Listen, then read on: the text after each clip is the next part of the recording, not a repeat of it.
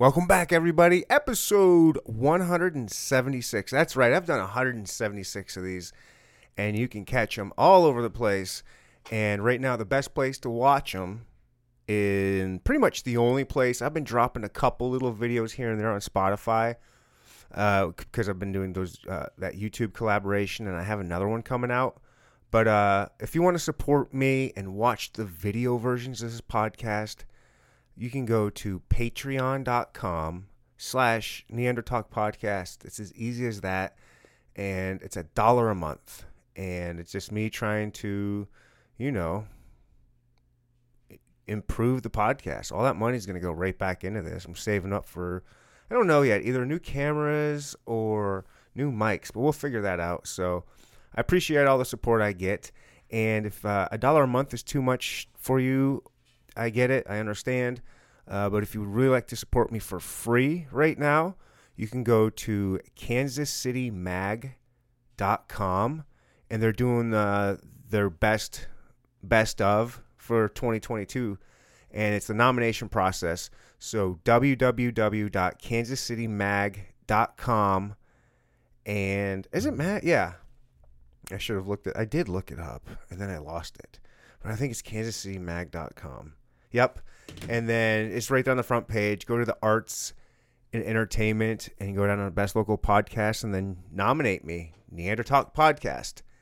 Uh, we won it last year. Let's let's run this back. I'm telling you what, if I get nominated again this year for it, I'm gonna do some fun videos. I'm gonna do like some wrestling promo videos and have a lot of fun with it. So uh, that's why you can support me for free. Uh, and the other way is just you know liking my videos and just listening. Uh, whatever. If you're listening, you're supporting me, I guess. I mean, for real. Uh, so, oops. This week we have Janelle Banks. Uh, I've had her on before. She's the best local female comic. She's, uh, you know, it's it's sad, sad to say that it's separated like that. I mean, women are just as funny as men, and Janelle's no different. I can, yeah, I consider her best, uh, one of the best comics in the city, and um, this was a good good time. I love having her on. I think we're gonna work together. Right, we're just gonna try to work together. I'm not making any promises, but we're gonna try and write some fun stuff together. We talk about that uh, towards the end of this episode, I think. Tune in, follow her, Janelle Banks, uh, Miss Just Laugh on Instagram, and um, that's it, everybody. Episode 176. Please nominate me. Please have uh, have a great, great, great time listening to this episode, and let me know what you think on all the social medias. I love you all. Bye. Welcome to the Inno Talk podcast. We'll no topic is off limits. Now here's your host, my daddy, and Roy Soul. Thank you for coming to the Inno po- podcast. Boom, twat, boom. Buddy, old pal, you. My name is Janelle, and I'm on the mic. I have nothing else. I'm not a rapper. You can go on. You can go. Come on, try. I used to be really good at rapping, and then I started doing stand up, and that's just what I'm better at. I think. Give me some throwback bars. oh, I don't even remember any. You got none? Come on. I have to get drunk enough. Start drinking. Salute on the. Uh, we got the Pinot Grigio here. Mm-hmm. The Pinot Gris. It's a wonderful year. It's uh, 1876. Mm, No, that's when it was established. But that. nice. Can you imagine if I had an eight bottle of 1876 wine here? Mm, I'd be like, huh, too close to, you know, some years that we didn't like. Yikes. yes. That's funny. Well, salute to you. Welcome back. Thank you. Well, Thank are you we for start? Yeah, me. let's start this in three, two, one. Here we go. Neanderthal podcast. Welcome with Janelle Banks. Hey, how y'all doing? How y'all doing? Ew. Last time you were here, you came in, I think, second place or something like that for best comic, but number one in our hearts. Um, well, actually, fun fact, and I have actual audio recording. Chris gave me first place. He was like, I do not live here and haven't for years. So she could definitely take first place. And it was when he let me close out his show. So, Who? Chris Porter? yes. Okay. Oh, is that who won it? Mhm, mhm. Okay. The year that I did not. So, Okay. What was that for the pitch? Mm, no, uh, Kansas City. Kansas City Magazine. That's the one I won. Yes. This year? yes. Congratulations. You know, the, the uh, nominations come up this year again.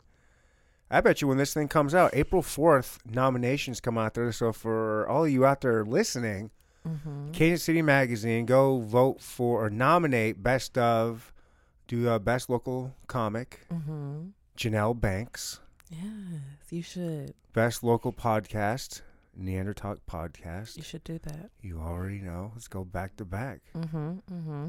What you been up to? Man. How long has it been since you've been here? You've been ducking me. Not true at all. You've been ducking me. I Ah. call you sometimes.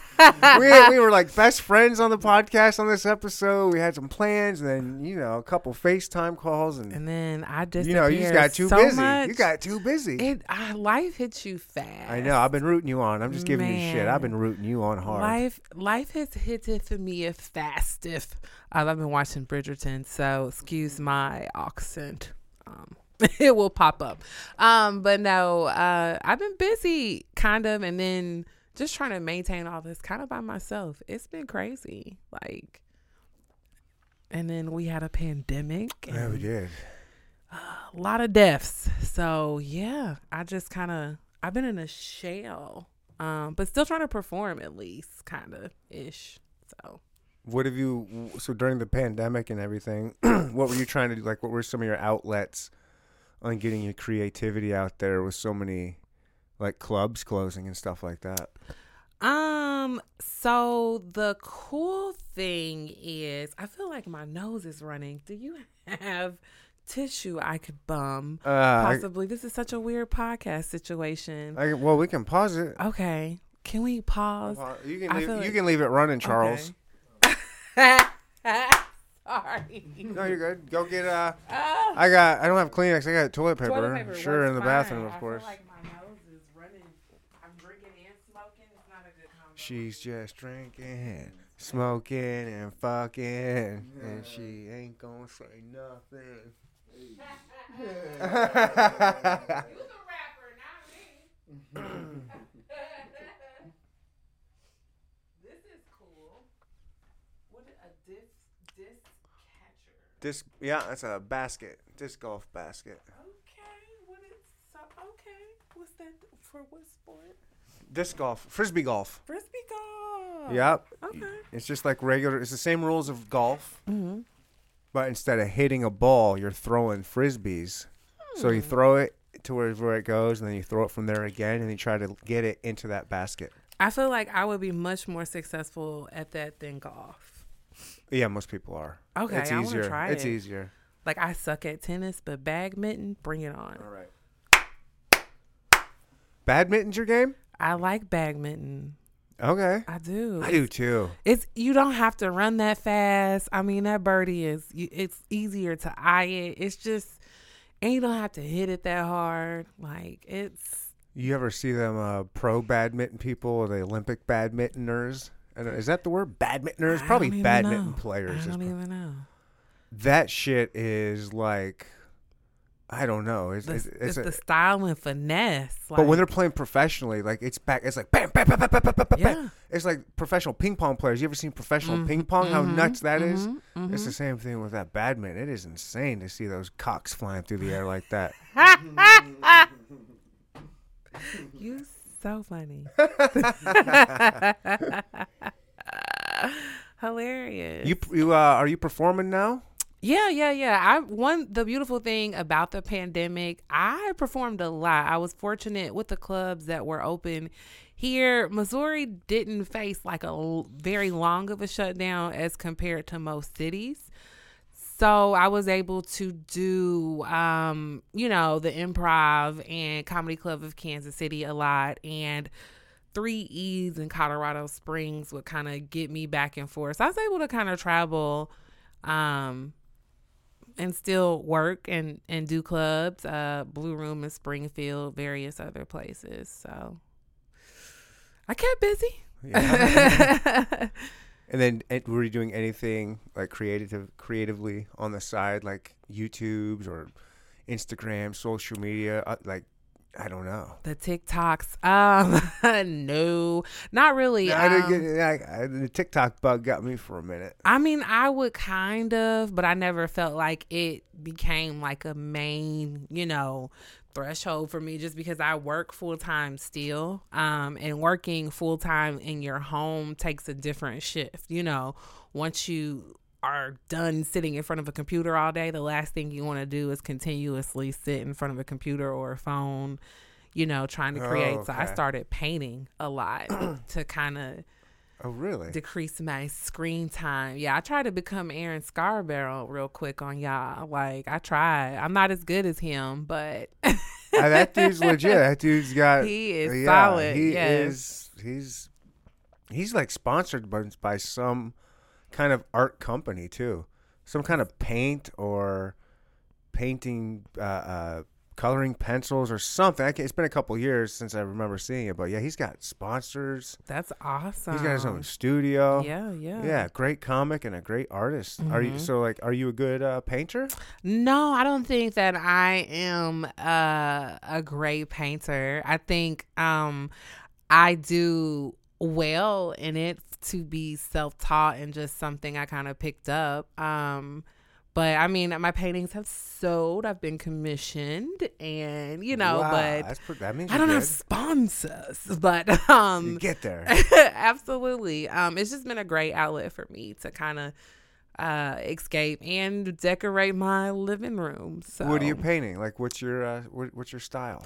Um, I really only use acrylics. Sometimes I dabble in watercolors. Um, but I am a random object or faces kind of girl. You can do Um, people. no, not like it's most of the time it's What just talking? a Like blank a bowl of apples and fruit? Not there? like a bowl of apples. It's so weird. Um, like I'll do. I'm really. I'm trying to learn eyes and nose, so I play with things like that. I've not necessarily. I've tried to paint like a sibling, and it didn't necessarily look like him, but it didn't look not like him. You know, if that makes sense. Mm-hmm. um, but.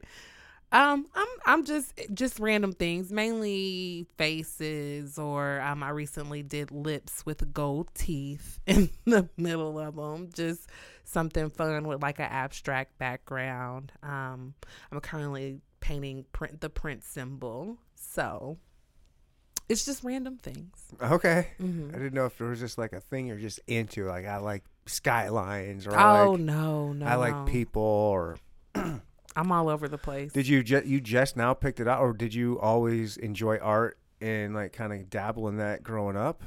A little bit. I was a graphic designer Oh. um, in college, and um, even after college, I did it a lot um, and did it kind of for a financial, like kind of like a part time gig um, as a freelance graphic designer for years. Um, I've always I've been obsessed with drawing, but I feel like I suck at it. So um, I never really tried it. But one time I went to a paint and sip, and I just I secretly. What, what, what, what do the kids say? I low key want to go on one of those. you should do it. You should do it. I I went to one and I enjoyed it, but I'm a slow painter, so I didn't like the ideal of being rushed in that amount of time to paint. So I started painting at home, and that's kind of how I picked it up because I was like, you know, for sixty bucks, I can do this at home. You know. oh yeah, sixty Yeah. bucks. Yeah. Mm-hmm. I saw this uh, this young lady uh, that I knew was doing this paint by numbers thing, Mm-hmm. Mm-hmm. and that sounds real childish and like oh whatever, but it was super and like professionally looking when she gets done with it. Like I Mhm. saw it was halfway done. I was like whoa. Like you can't tell it's a paint by numbers if you do it right. That have you ever messed with that? I have not yet. I actually have one that someone just recently gifted me, but I just haven't explored it yet. But I want to. They look dope when they're done. So I think it would help me finish a painting faster because I'm a horrible painter when it comes to time frame. Like I'll paint five or six strokes and be like, "Whew, I'm tired. I'm gonna go sit down, child." What? I'm so What? serious. I'm toxic. You like most people would paint for you know hours or th- I, I Right, swear yeah. to God, I'm like, mm, um, Uh, ooh, yes, Lord, I must sit down. I am famished. You can't- Just, I how does that work? That can't work. You're you're, you're I'm sorry, but your art's got to be shitty. I mean, That can't be good. I I don't know. I just How I, can you do that? I'm just like I'm I'm kidding. I don't I'm not Uh, really saying I've never seen it, but you gotta see. it. I'll show you some. Um, it's I don't think you want to get into it. You're passionate. I'm feeling it, getting that I stroke do. and moving And around every like every 16 strokes I hit, Oh, I'm passionate about, and then that break, I'm passionate about too. What are you doing on your I break? paint- I don't know. It just because I really fit painting in in between things, and so a lot of the times it comes when it's late and I'm winding down for the evening, and so then it becomes like, oh man, since I gotta wait for this part to dry anyway, I might as well just you know. It just depends. Like eh, eh. I don't have a deadline with my paintings. It's not like I'm Right. you know, it depends on if I'm painting something for someone, but I don't have a deadline. I'm just painting as I go and as I feel. And a lot of the times I paint over and redo something, you know. So, All right. yeah, why not? All right. I take my time. Look, I I'm not a painter. I'm not an artist. Mhm. You're art, you're an artist in every sense of the word. It seems A little bit. like you got all kinds of artistic, like that gene. A little You know, bit. You're talking about rapping, even though you can't remember any of your. but I started my stage presence came from being a poet and doing poetry and like performing at poetry slams. Um, that's what made me confident enough to kind of tackle stand up. So, Oh, you did slam poetry? no, I didn't do slam. I would perform at the slams. I was like a halftime show. I'm not slamming anybody, baby. That's not I was my forte. say, come on, I want to hear it. Let's go.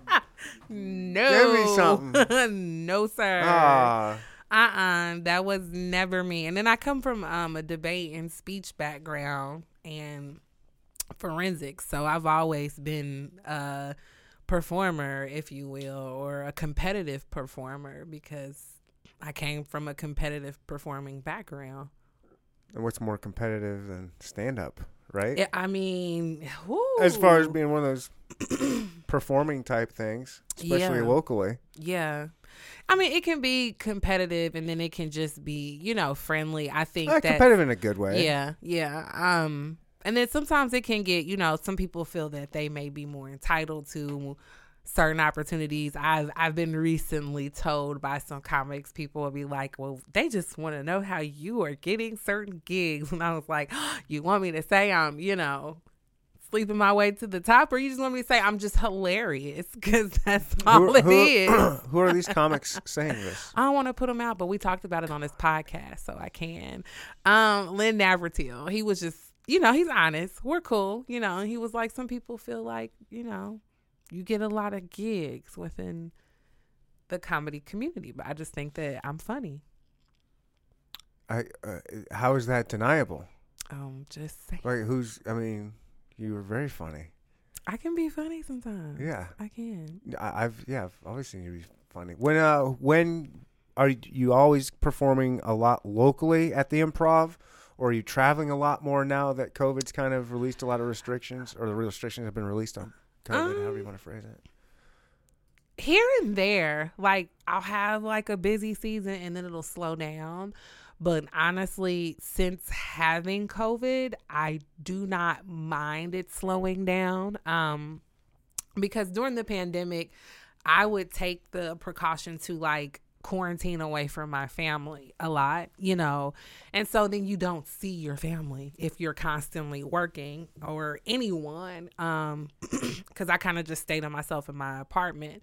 And then that's kind of been like my protocol still with just I guess I don't even want to call it post pandemic. I still feel like we're very much within it. Um but I feel like I kind of just, you know, quarantine and I isolate myself. So unless I'm working or traveling, um, I'm not really out there like that. But I feel like it just it goes up and down as far as traveling, you know. It it varies. I want I think I'm also kind of shy, so I would travel more if I would be like, "Hey, let me go do this." Do you have a manager? Eh, yes and no. No and yes. I am with the I am with the agency, but I am with a comedy portion of the agency and they're very model um dancer talent base so the comedy i think portion takes a back seat a little bit. I don't know maybe i need to be a little bit more vocal Maybe but I, you need to find another agency. I don't know. No, I mean I'm very happy where I'm at. I guess. No, but you're I not. Do, Come on, I do feel like put it out there. Ain't nothing wrong with putting your name out oh, there, Oh, and- Nah. getting the well, free if agency. Anybody, if anybody wants to take me on, I do want to pick up voice acting. I think I could do so much, and I'm in the process of fixing my teeth, which has fixed a lot of my speech Oh. impediment. So Shit. yeah. So What are you gonna do? I mean. All gold with some diamonds, or No, I mean just to have straight teeth wasn't. oh, come goal. on, get a grill. No, Let's go. I'm not getting nobody's grill but mine. I am happy. When I went in, I thought you were about to go see Paul Wall. Come on. nah, uh, uh I went to go see my um, uh, my dentist, my orthodontist. You know, um, which actually I go to a, a child's orthodontist or children's orthodontist. orthodontist.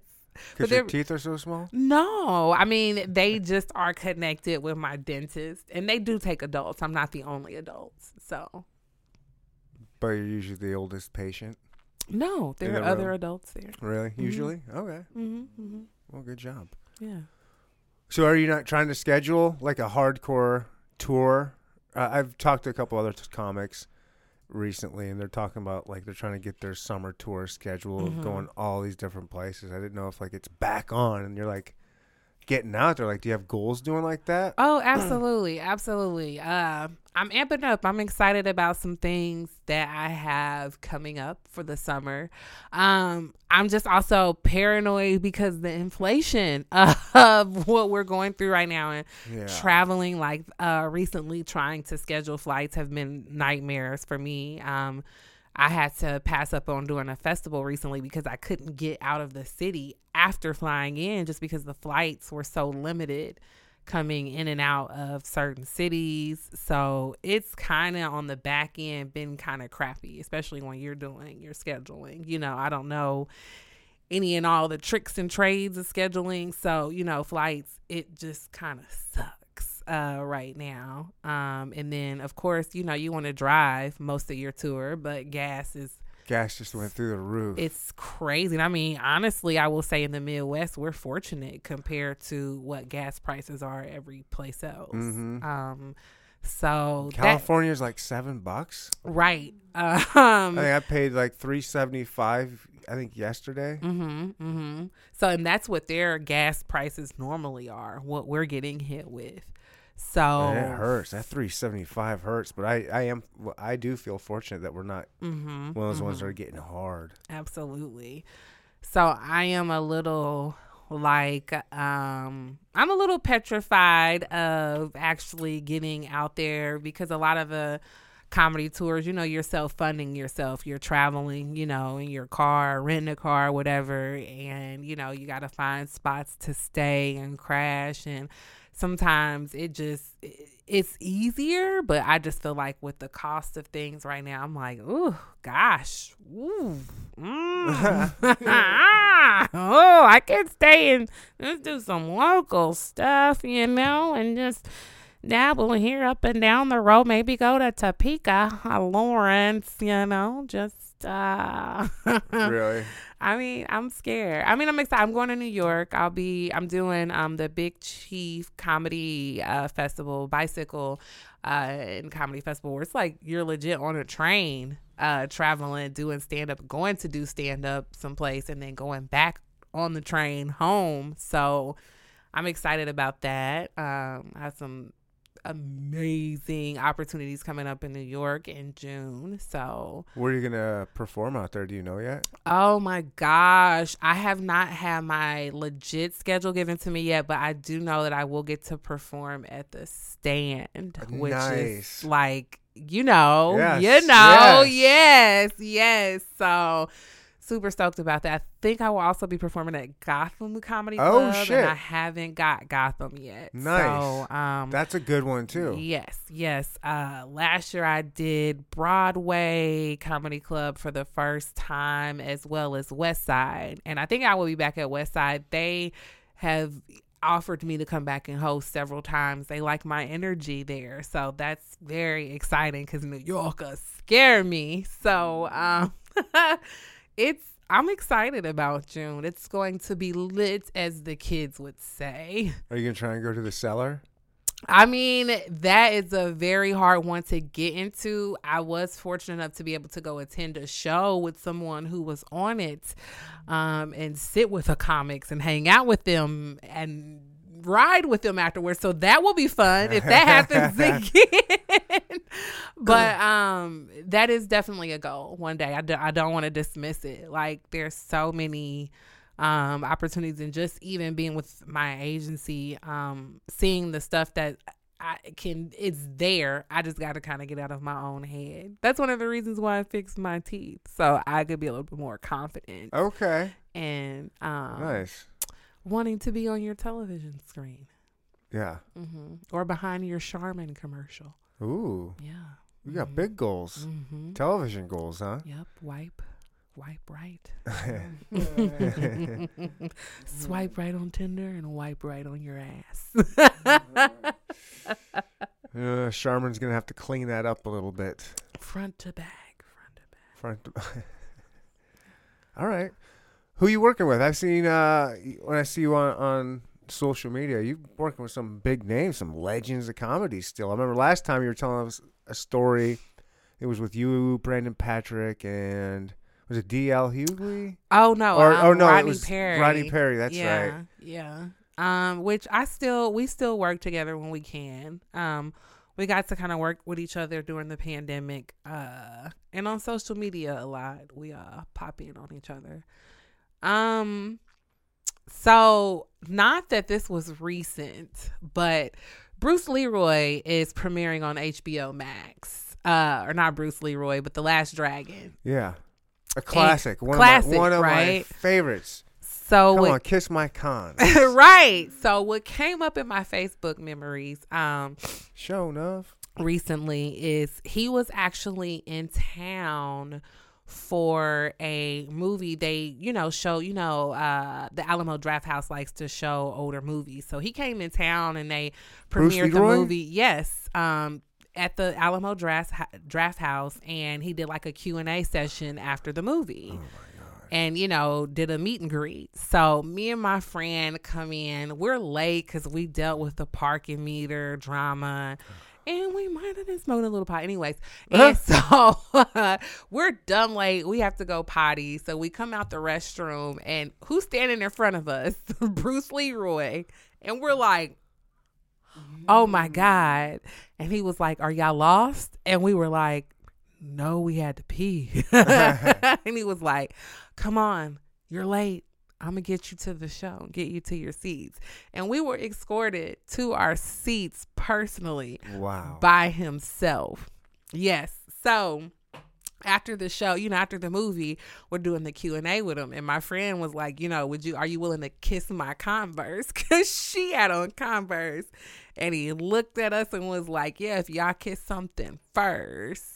And or i guess he said it to her. And i was just like oh wow you're so funny but he was super dope and down to earth so i mean if you talk about meeting legends um yes i Does he still possess the power of the glow? Oh, he does. he definitely does. He's still a beautiful man. Um, so absolutely.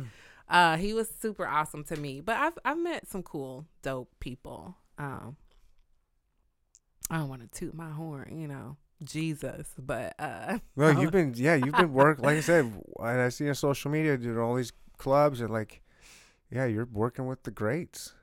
yeah, yeah, yeah, yeah. Yeah, I are you f- making friends with any of them, or are they do they kind of stay back and they're like, how does it work? At like in the green room and stuff, like when these bigger name people are coming through, like are they cool with other comics, or they just kind of like leave me alone and hang out with their own people? Like what's uh No, I really haven't dealt with anybody like that. Uh, that I was just like, oh, let me go, you know, someplace else. Um, I honestly, I feel like what's crazy is I do make friends or connections with people. Um, it's weird though because I'm so shy. So like, I recently got someone's number, and he was like, "You wanna, you know, you want my number?" And I'm like. Um, yeah, but I just haven't, I've never texted him. And now I feel like I missed the opportunity. If I text him, he's going to be like, Who are you? so I don't know. I'm just so shy. Like, even after working with someone, like, you know, I mean, and they're people, you know, Mm, and they're very, you know, down to earth people. But, um, there are some people like Rodney Perry's very easy to talk to. Michael Colyar, I talk to him, you know, frequently. Uh, who else is easy? April Macie's very easy to be, you know, like we've hung out after shows a lot. And so, I mean, it just depends. I think it just depends on the amount of time that you spend with the person too. Like sometimes when you're in the green room, it's really like you don't have as much time depending on where you're at on the show. If you're the feature or the host, I think if you're the feature, you may have a little bit more time. But for me, I'm so in my head, and then I don't want to bother them because I'm trying to prepare myself that I don't really be back there like, so how is your kids? How was it when you were hanging out with Eddie Murphy that one time? You know, Right. like it just, I'm very, you know, I'm just so like, oh my God, this is happening. And I'm going to study these jokes so I don't like not look good in front of this person, you know. So Oh, you study your jokes? yeah. Are you? Do you study the craft? Like, are there artists out there, comics out there that you're like that you just study and and and watch all of their old stuff or a bunch of older stuff from other comedians and kind of just learn different tricks of the trade? Like, or are you just like, nah, I'm funny. I just write my shit and do it. Uh, yeah, no. Um it's it's different for me. Like I used to be that person before I became a stand-up comic. Um the more you do comic comedy for me because I've come from an acting and forensics background to where and when I say forensics I don't mean crime scene um in debate eh, competitive debate there's also debate and forensics where it's acting but it's competitive. Like you have to go in and do a form of like either it's humorous interp or dramatic interp or prose or poetry but you're counted points you know? Like it's like how well is your snl sketch in front of these people? And they judge you and critique you and yeah you win trophies based on that so I had no that no idea that existed. Absolutely. That sounds fun. i- i- absolutely. I missed out. Yes, it's fun, and we're not theater kids because we don't like to associate ourselves with theaters and thespians nerds. because they do it for fun. We do it for sport. We get trophies. We get medals. and there know? were, everybody gets a medal here. Yeah, yeah. Everybody's just in their outfits, you know, and it's also a team sport. Whereas um, in forensics, it, you're by yourself unless you're doing DI where it's a do or duo. There was a duo thing where it's just two people, but um, I've always competed in humorous interp, so that I, that's where this all started. Um, That's where it all started. yeah. and then just transition from what from the poetry. Did you were, did your poems just kind of my poems were always hilarious. Okay. And that's what made me and I would or if they were not hilarious, even if they were kind of like sexual, I would premise them with like, yo, I wrote this while I was like in my hair braided and I needed to like deflect. so I thought about somebody making my toes curl. And this poem is called Toes Curl. like you know, I just never was like, I've always been goofy naturally. So anything I've always done has been with a humorous manner. yeah. hmm Me too. I've always been just yeah. Yeah, you're funny. Thank you. I appreciate it. you said that last time too. Yeah, yeah, you hilarious. Or as Oh. black people like to say, you stupid. I get yep. you so dumb. yeah, I get that all the time.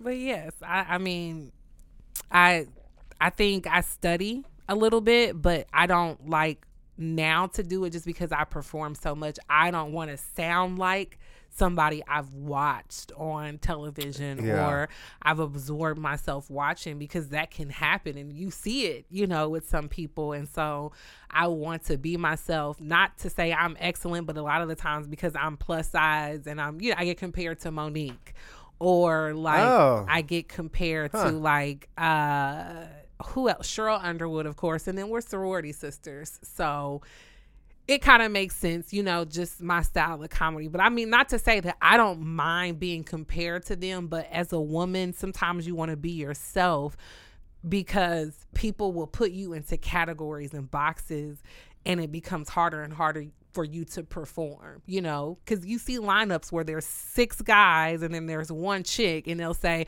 Well, we put her on the show for diversity, but we didn't want all of these women because all women sound the same when they're on the stage. They're talking about dating or relationships and yeah. sex. Get and- outta here, and- and bitches. We just need one of you for yeah, lineup anyways. And it's like, suck. but y'all talk about Yeah, fatherhood and outta here. relationships and sex Yeah. and that y'all talk about the same thing. That's Six right, they guys. do. Yeah, so it's like, why can't there still be more women? No, on the lineup, less women. You know, No more women. I wanted all men. but the dynamic, it, I tell You people a funny. lot. Yeah, people will tell us that we're not funny. I know. and then It's we- hilarious. it's it's crazy the amount of things that women get judged on on stage. We get judged Mm. on our jokes. We get judged on our appearance. Guys can come out in a t-shirt and jeans and whatever, and they wear that the whole weekend. I've worked with Mm. legends who you've done six shows together, and they've worn that same outfit the entire weekend. And by you know the second night. First show, you're like, I wonder what it smells like you know? And as women we get judged. I mean i've worked with women in the industry who are like you need to come in more dressed up for this gig. You need to because i used to be kind of a t-shirt and jeans or sweatshirt and jeans type of person because i'm a plus size girl. And so women will literally when you come out on stage or even man they're like oh what she got on? Oh even if it's something that we think is fun if we got bedazzled up and wore like the jumpsuit of our life it's still like oh what's she wearing? Like this ain't vegas. But it's like we have to you know like this is what we have to give y'all, you know, we're performers. We can't just come out in here in a t-shirt and jeans because if we did, you'd be like, oh, you know, I, I wore my, you know, boots and furs. Why couldn't she wear her apple bottom boots and furs? you know, so then sometimes people won't even like resonate with our material just because they're so focused on what we look like. Or if we're sexy, voluptuous, people don't hear us because they, oh, oh my God, I want a poker. and I'm not talking about like Pillsbury Doughboy. I'm not trying to poke her stomach, you know. Uh, it's it's just weird, you know, and that's why I I love it because I know I'm funny because when I get off stage, I hear you funny. I I don't have to get. I can get past or what, you know, some nights I dress up and I doll, you know, I doll up and some nights I'm in sneakers and, you know, a t-shirt, but you're going to get this funny, you know, that's my goal. That's why I yell on stage because you're going to get these jokes. when you- do you notice a difference at all when the times when you dress down more than when you kind of dress more up? Absolutely. I also, for myself, feel a little bit more confident when I'm like, like I don't wear heels, but if I wear like my little boots that look like heels, I'm like, oh shit. Yeah. Charlie Murphy and this motherfucker, you know. Um, it just right. I'm silly. Um, I hate to tell you, but I know. That's what I'm saying. He's inside me. okay. Okay, got you. I, know. He's dead. I know that. I Okay. Didn't know if you. I'm actually haunted by a comedian, so it does not. You're haunted by a comedian? What does that mean? Okay, so backstory to why I'm even a. F- Can I cuss on this podcast? No. Oh, okay. Fucking hey. Who did Oh, you think this I didn't is? Are know. you I kidding don't- me? Fucking go back to why I'm a fucking comedian in the first place.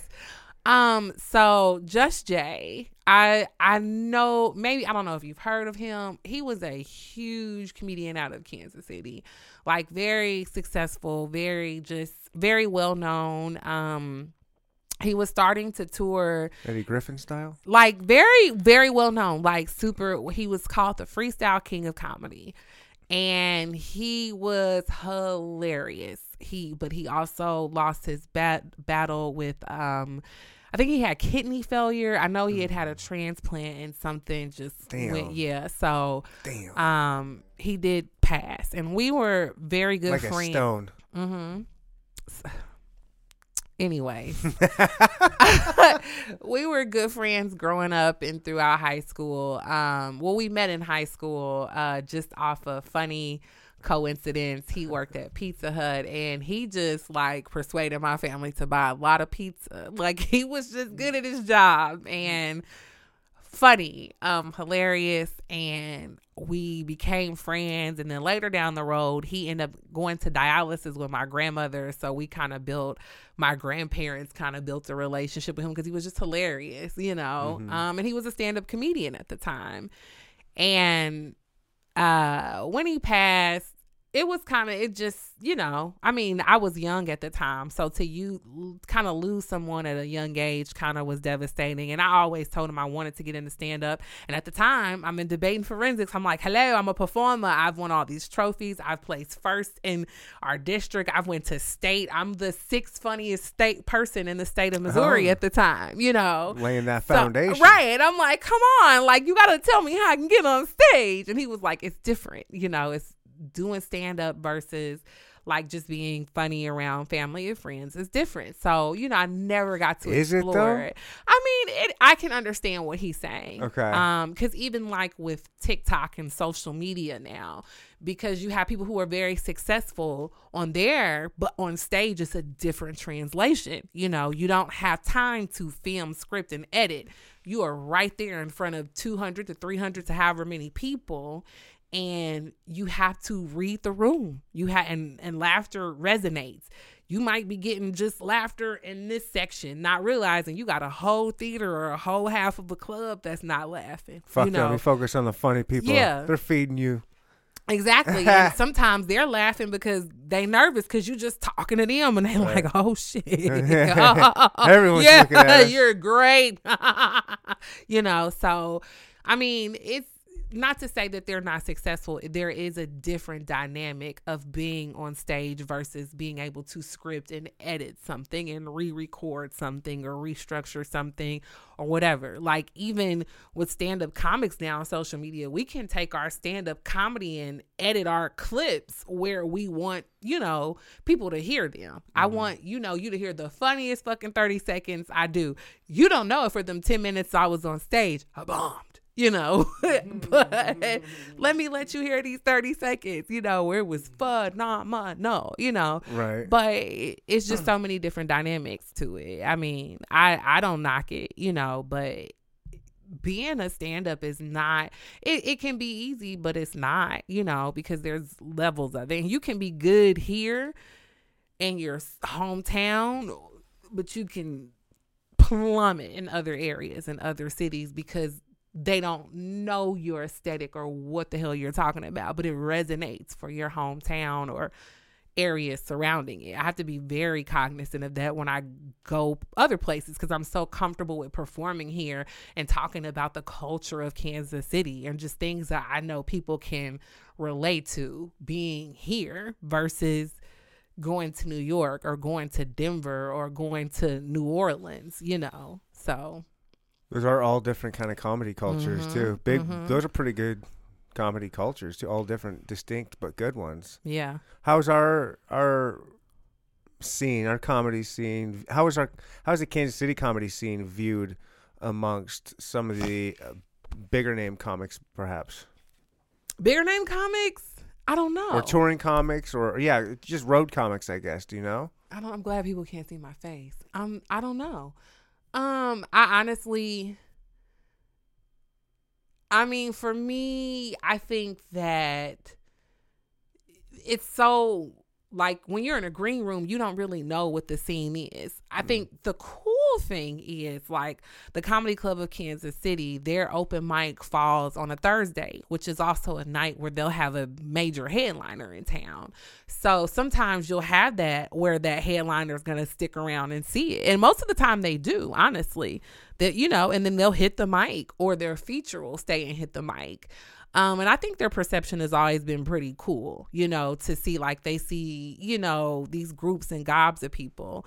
Me, I'm kind of I'm a isolated the black sheep of the comedy scene here. So, I'm, um, you know, like before the pandemic, I was already isolating myself. If you, if you will, Oh, really? like, I mean, I just Just always because you're shy? I'm very shy, so I've always kind of sat in the back of the room. I've never been like a cliquish person. I always kind of went to the mics by myself if I went to a mic. Um, I don't go to a lot of mics and comics find that weird. Like, well, how is she getting booked? And it's just like, well, I work a full time job, a very demanding full time job. So for me, sometimes going to a mic every day out of the week and then traveling the weekend is just so like that's a lot. So, you know, on a Hmm. Wednesday or Thursday night, if I'm not working a paid gig, then I'm on the couch or in the bathtub. Really? That is weird. Trying to, you know, recoup.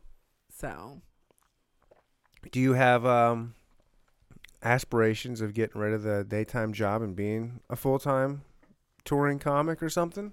um, I would like to not only tour full time, but I would like to be sitting in a writer's room. Oh, Um, I would like to you want to be be a a- writer? author yes um i would also like to have my own writing endeavors as far as being an author with books and knowledge and jokes um and Wait, you want to write fiction? yes You don't I- want so you don't want to like write like comedy TV or com- or Oh, or- absolutely. No, I still want to be like in a writer's room as far as comedy TV, sketch comedy.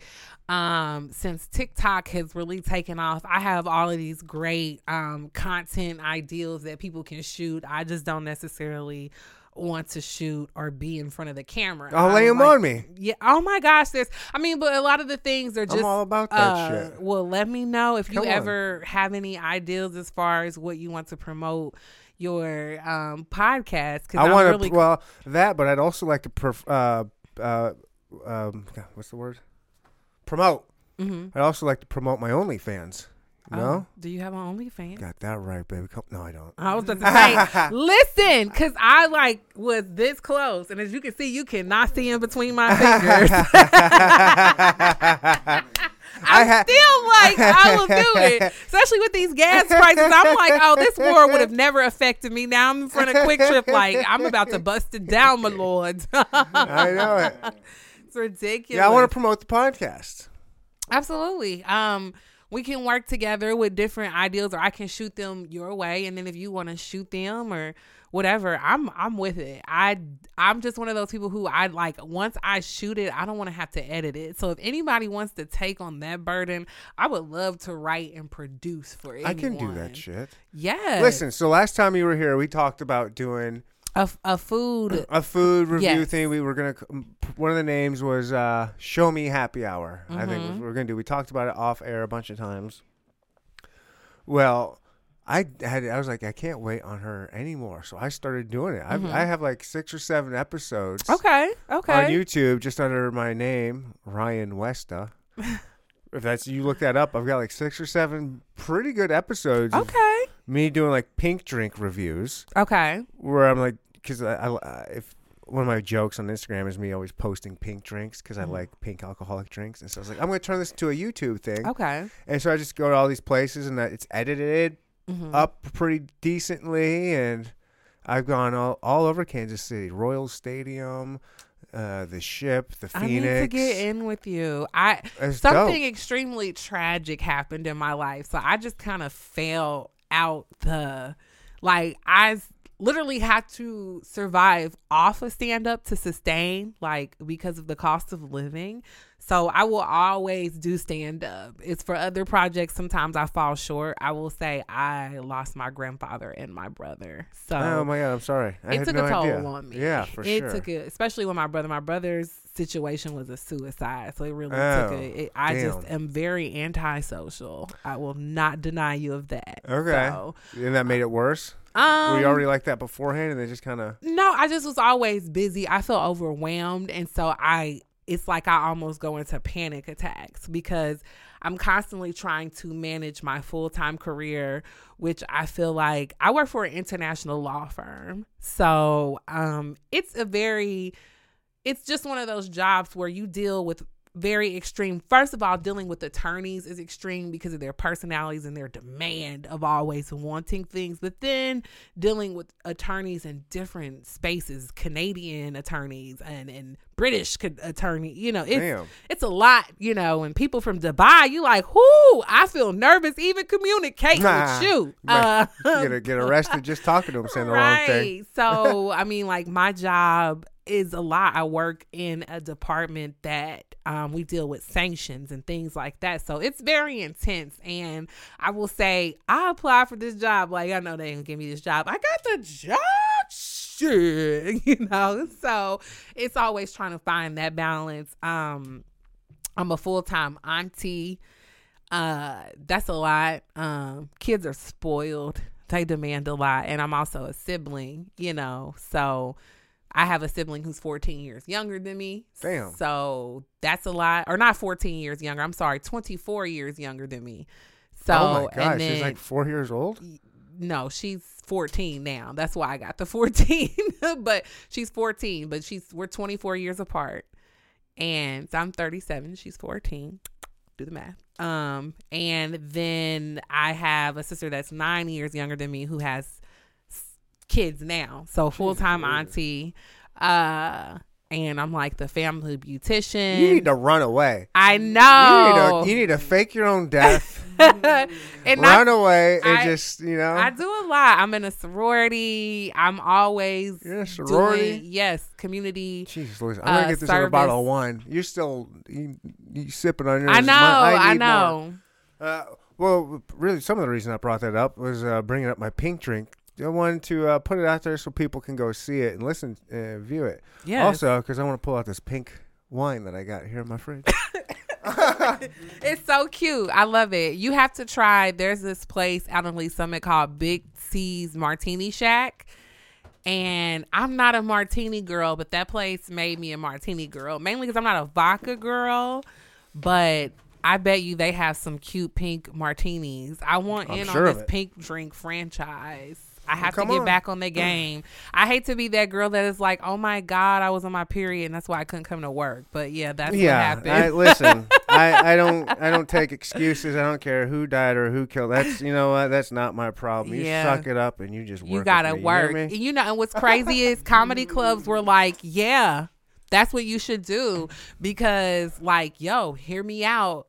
Hear me out. It'll make you feel better. And I was like, you know, you're right. Like the night my uncle died, I went on stage and my uncle died out the blue. Like, clear out. We were like, what? Like, yo, like, I mean, I know he was doing a lot in life, but okay, you know. And God, this was like early pandemic so his burial was like we drove there we saw him on a table and then it was like cremation time and that was it you know and then literally i drove to iowa came home and then went on stage at another club so it was like never getting the time to process and that night i worked with chris Kattan, so i was like oh sh- i'm not even sad it's chris Kattan. That like Saturday Night Live guy. Yes, That's Night at the Roxbury. I'm in Leo. You know what I'm saying? Like this is a guy I grew up. Like I'm sorry if I'm loud. I get excited. No, you're good. Um, I this is someone who I grew up like. Holy, you know, holy cat! Like, yes, I will be here. You know, so it was awesome, and he was just like freaking phenomenal, and so like he filmed me on stage, and he was like, "You're funny." like you're good and i'm like no you're good like so it was you know i think um How tall is that guy in real life? yeah we're like the same height um Charles. We're the same. We're very close. I have pictures of that as well but no we're the same height. But yeah comedy is very like people think that in order to go through grief oh if you're funny if you're making people laugh it does make you feel good you know? But there are times where i think you have to stop and be a human being you know? That's being overrated. Being a human being. mm-hmm I'm gonna take a picture of my pink drink here for social media boom bop boom for my. Ryan West uh, Instagram. I just sometimes I find it very hard that your name is Ryan. Well, how come? What do you think I should be? I don't know. Like Ryan is a very it fits you very much, but then I also like you have this very like cool like Zach saved by the Bell, but then like this very distinguished dad vibe. Like you're a mixture, baby. You're like a very like you're like a I don't know, like one of those whiskey drinks that they like, like a old fashioned. You're like the orange of the old fashioned Okay. and the bourbon. You know, Shit. All right. Yeah, I like that. yeah. I always hype you up when I come here. It gets real. It gets real cute. It always gets spicy. Yeah, I let you go too. I like it. Ah, yes. Come on, pump me up, baby. Yes, he's an old fashioned. He's the orange bitters as well as the bourbon base. He's just he's smooth. Also, not to put. I mean, at this point, Big C's got to give me some money, but Big C's has some dope bourbons. They smoke them right in front of you, Okay. and it's sexy. We gotta go. We gotta plan a, night for us just to go because it's fun. Let me know. I'm down anywhere. I owe sure. you. I owe you a night out on your money. I do it. Mm, I'll pay. and we'll do a drink. We'll do a pink drink uh, thing. I gotta I gotta eat a lot of bread before I fuck with you because I already know you an Oh, old school player. I- you finna have me just Look, you gotta come with your drinking shoes. All right. yeah, Make sure yeah, strap yeah. in because I yeah I'm gonna. I mean, you don't have to keep up with me. You, But you that no, I just it's because I have like I kind of laid off liquor for a while, and Oh. then I really only like I used to be a brown liquor girl, and you know the last time I came here we was on brown liquor, Mm-hmm. but I really stopped kind of drinking, and then when I do drink, it's really only wine. So then, like, if I drink like uh Pinot Noir, baby, I be fucked up. Like Really? that's like uh, drinking Hennessy or something for me. Like, you know. So yeah, like I've been getting it. I've been drinking a lot of wine lately. really. What I've been drinking a lot of everything lately, but um, I recently, within the past, I don't know, four or five months, kind of got into Sauvignon Blancs. Okay, okay. I'm I trying don't- to get there. I don't like white wine, mm-hmm. and then I started, and I was, well, at least I thought I didn't. then I had a Sauvignon Blanc. I was like, oh, ah, It's kinda the this is- same This is thing. nice. I like this. Yeah, it's and they're a little bit smoother. They're not as I feel like it's tart. Like you know, you know. I kind of picked up white wine recently because I got braces and I don't want to take these off and then have the whole railroad across ah. my teeth because I I'm a Oh. red wine girl. I love red. I love Pinot Noir. I love a sweet red blend. I like a Just- Merlot. yeah, I just I kind of found out I like Merlots because I'm kind of laying off the sweeter wines and mm-hmm. kind of switching over to a- a Cabernets and Merlots are my jam. Mm, yes, yes. I'm trying to get to the Cabernets. Okay, I'm I'm almost there. A Merlot, though, I like a, a Mm-hmm. Like Merlot. I like dry. yes, yes. I like uh just dry, strong, mm-hmm. red, deep red with a nice steak Have you? I think it's called. Um, or a chocolate cake. I have to verify the name. My uncle, he has recently became a wine connoisseur, and I noticed that the wines are a little bit cheaper sometimes in Texas. Uh, certain wines, um, but he, I think it's called Aviator or something. It's like a cognac and a blend of a red wine. Like they put it in a beer, and that it's like I think it's like twenty one percent.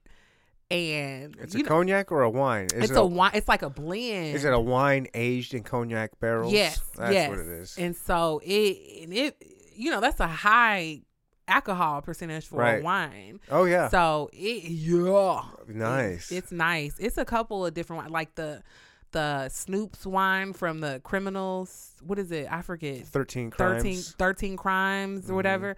His uh wine, it's a red and it's a very uh I think it's a blend, but it's like one of those very dry blends instead of a sweet. You normally get red blends or sweet. Mm-hmm. That it's a it's a dry blend and it's it's nice. Nice. Nice to put you on your ass. Nice. I'd love to have me a little wine company. Well, maybe we should we need to venture off and have our own like wine. Yeah. I'm not gonna say mm. that with you because then you're like, yeah, but you just gonna start another thing with me and then dip like. Destiny's Child. You just Beyonce Yep, me. yep. I'm gonna stupid FaceTime. I FaceTimed you from the from the top of Messenger Cafe with a beautiful view in the Look at him. What is your zodiac sign? You sound like a Cancer. I'm a remembering the day and the time. Oh, it makes sense. Oh, that's why our bond made sense because Scorpios and Libras, like work ethic, we love each other. We could never date.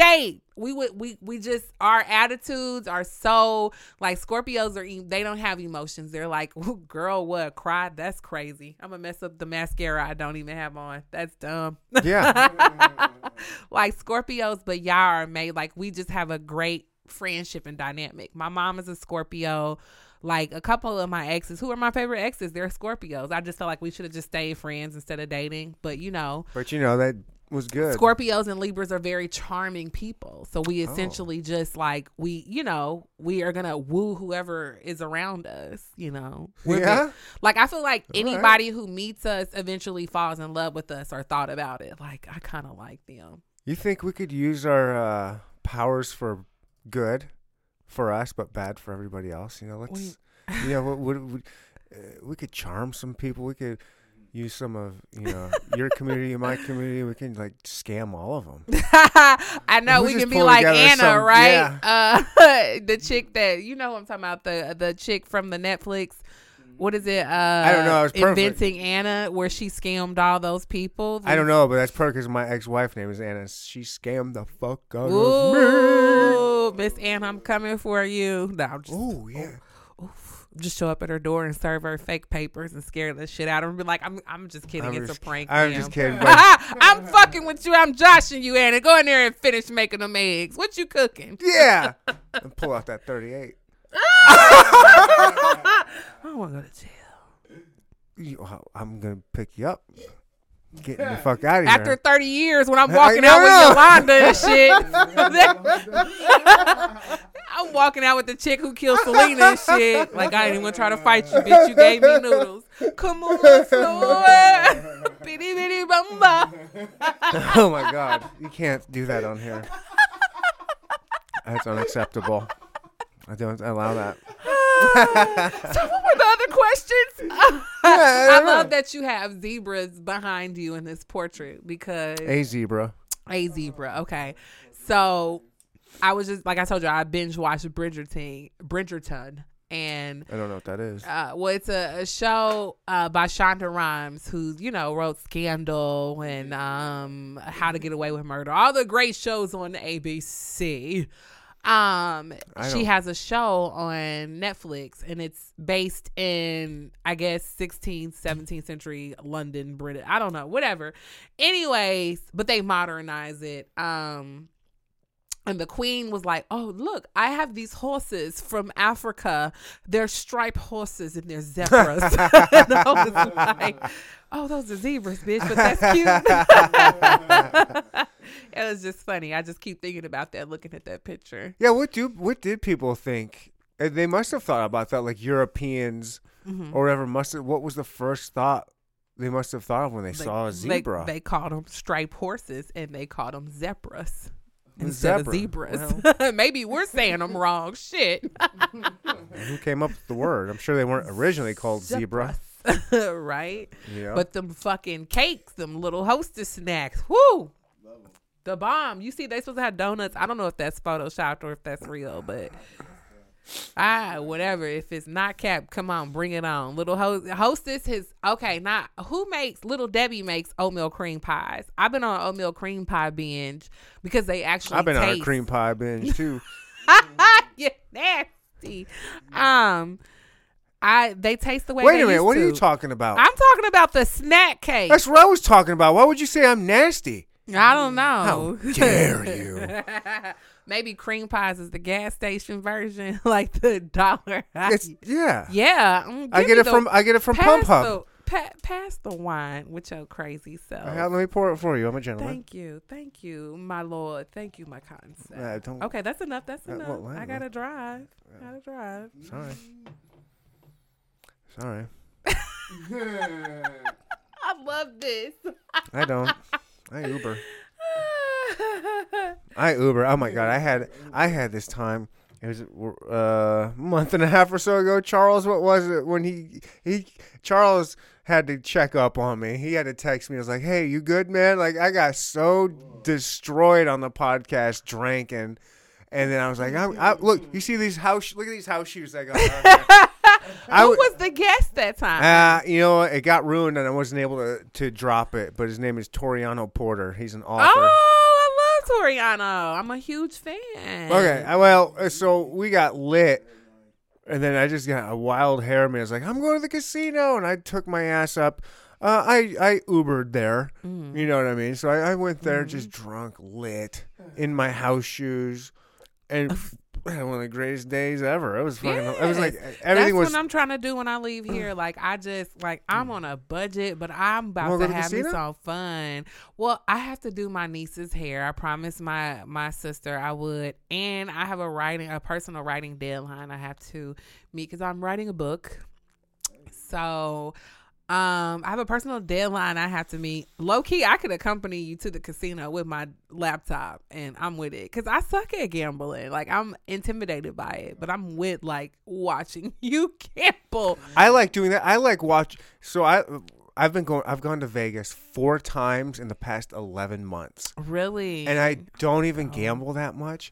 I love walking around, drinking for free, absolutely. and just rooting other people on. That's the I'll only walk reason- around, I'll see these people playing, like And that's- winning. I'm like, oh, he's got a bonus, and I like watch the bonus on the slots, and you see what they get, and you just root people on. I'm telling and you, you, can make that's friends. me. Yeah, I love that. I've gotten money at the casino like that. Like people have given me money because they're like, "You should go play," and I'm like, "I don't know what I'm doing," but I like I'm just naturally a cheerleader. Like if I see you on the corner and I'm like, like your outfit today, I was like, if I would have saw you out, I'd have like, "Okay, outfit, let's go, denim on denim." I love it. you do That's like my it. aesthetic. You like weren't fucking with me. I'm not fucking with you. First of all, I love denim on denim, so I would. I was about to wear that here, but I was like, I'm gonna be uncomfortable. I know I'm gonna start drinking and get fucked up with them, and I don't want to be hot in this denim on denim. So you know, I just came t-shirt on denim. But oh, I will go denim on denim every day. I like, love- the Canadian tuxedo. Come I- I did it yesterday Ooh, with the, with that's the what it's one. called. Yes, I I love, and I don't I don't like to be matchy matchy. I've learned to stay because back in the day when I was a teenager, like I promise you, that was my like when I felt like I was. I was on my shit is when I wore denim on denim. Like, but back then it had to be the matching denim on denim. Now Oh, you can you can like You can mix and explore. match, you can mix and match. When you go Levi Le- on Levi, it's it is a little extra crispy. You feel you feel rich. You a Yeah. you bit you fucking rich because that mm-hmm. is that's a fucking hundred dollar outfit right a little there. more than that. That's like a hundred and fifty. yeah, absolutely. Like so, I love it. Or like the you know for the fat girls, it's the chambray. It's what looks like denim, but it's blue I'll tell you the uh, the um hmm I don't know what the word would be. Not conundrum because it's not a conundrum.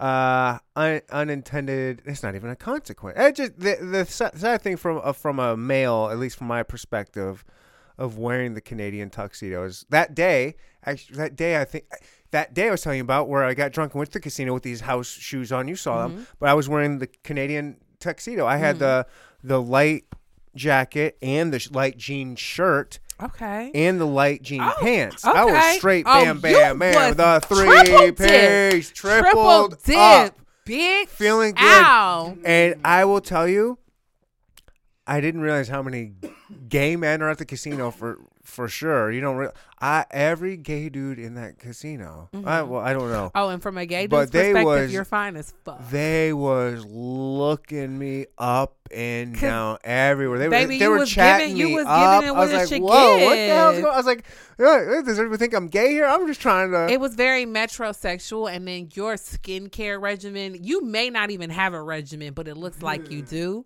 uh-huh. and so it's like it's even you give me straight guy but it gives me like I'm cool. Like you're so open. You don't give me like standoffish. Mm. Like Listen not now. like saying you open to letting somebody come up in there, but you're just And don't phrase it like that. Please don't phrase it like that. You Yeah, just you rewind. an ally. You Listen, an ally. I'm an Like, ally, you cool. but don't phrase it like they're yeah, coming yeah. up in here. No, I'm just saying like that's you give me the vibe that you an ally. Like I you am. love everybody. That you don't give a fuck who, who, and ever. Like come drink with me. I'm not looking if you, sorry If you want to wear a dress, come wear that fucking dress. Wow. Shut that shit down. How'd you know? Like I feel comfortable with you. I'm queer and I'm black, and I don't very much feel comfortable being an independence, but I feel comfortable with you. Oh, you're gonna make me cry. That's my goal in life. Is Mm-hmm. like, cause that is.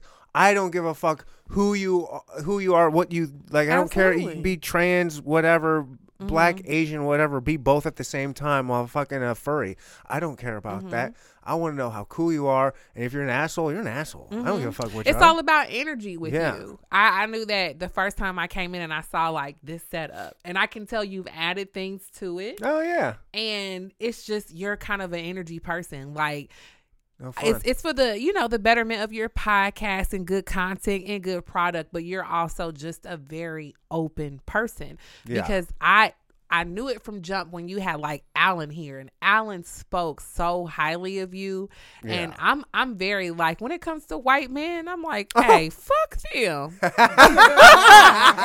ain't fucking with no white dude just off off GP, like off of, especially after we watched this confirmation hearing and how white men been showing they ass. Like fuck you and your privilege and your podcast. I'm cool. I don't give a fuck who voted it number one. It was probably other white dudes. I don't care. Cause and then I saw all these black men sitting at your podcast. I was like, I'ma go. I'ma I'm gonna go on and show up. And Nice. it's just good. I mean, that's why I wanted to do a side project with you because I was like, hey, it's just good times. And for me, like my ultimate goal with being a comic, I, I just it's not just stand up comedy. And like stand up comedy resonates in so many ways. You don't just have to be on stage holding a microphone. It can be speaking to people. It can be like hyping establishments up in their restaurants and critiquing them in, you know, humorous but fun ways. And I mean, it's just hum humor is everywhere and every aesthetic. It's in a boardroom. I I got hired at my job because my boss Googled me and was like, I thought it was pretty cool, like what you do. And the fact that you work at a law firm. Because I mean, I came from another law firm and I aspired to be a lawyer growing up. That's what I wanted to do. I wanted to be a civil rights attorney. I wanted to order, argue the 14th Amendment inside and out, Lord Jesus. And I still do to some point, but I lo- I've always been a funny person. And to go back to my haunting story, my friend who was a comedian, he passed and I've always felt like a little of him has lived through me. Um I ran into his brother. This is what kind of solidified it for me a couple of years ago, or it's probably been that pandemic.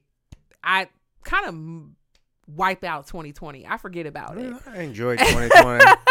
I actually enjoyed the pandemic. I'm gonna I be mean, real with you. no, I'm I s- don't. Don't get me what I wrong. mean? I just spent it in my house. Like I, I, you know, I just finally went back to work, and it's a hybrid schedule. Mm. I've been working in my living room. Even doing my radio show has been in my living room for the last two years.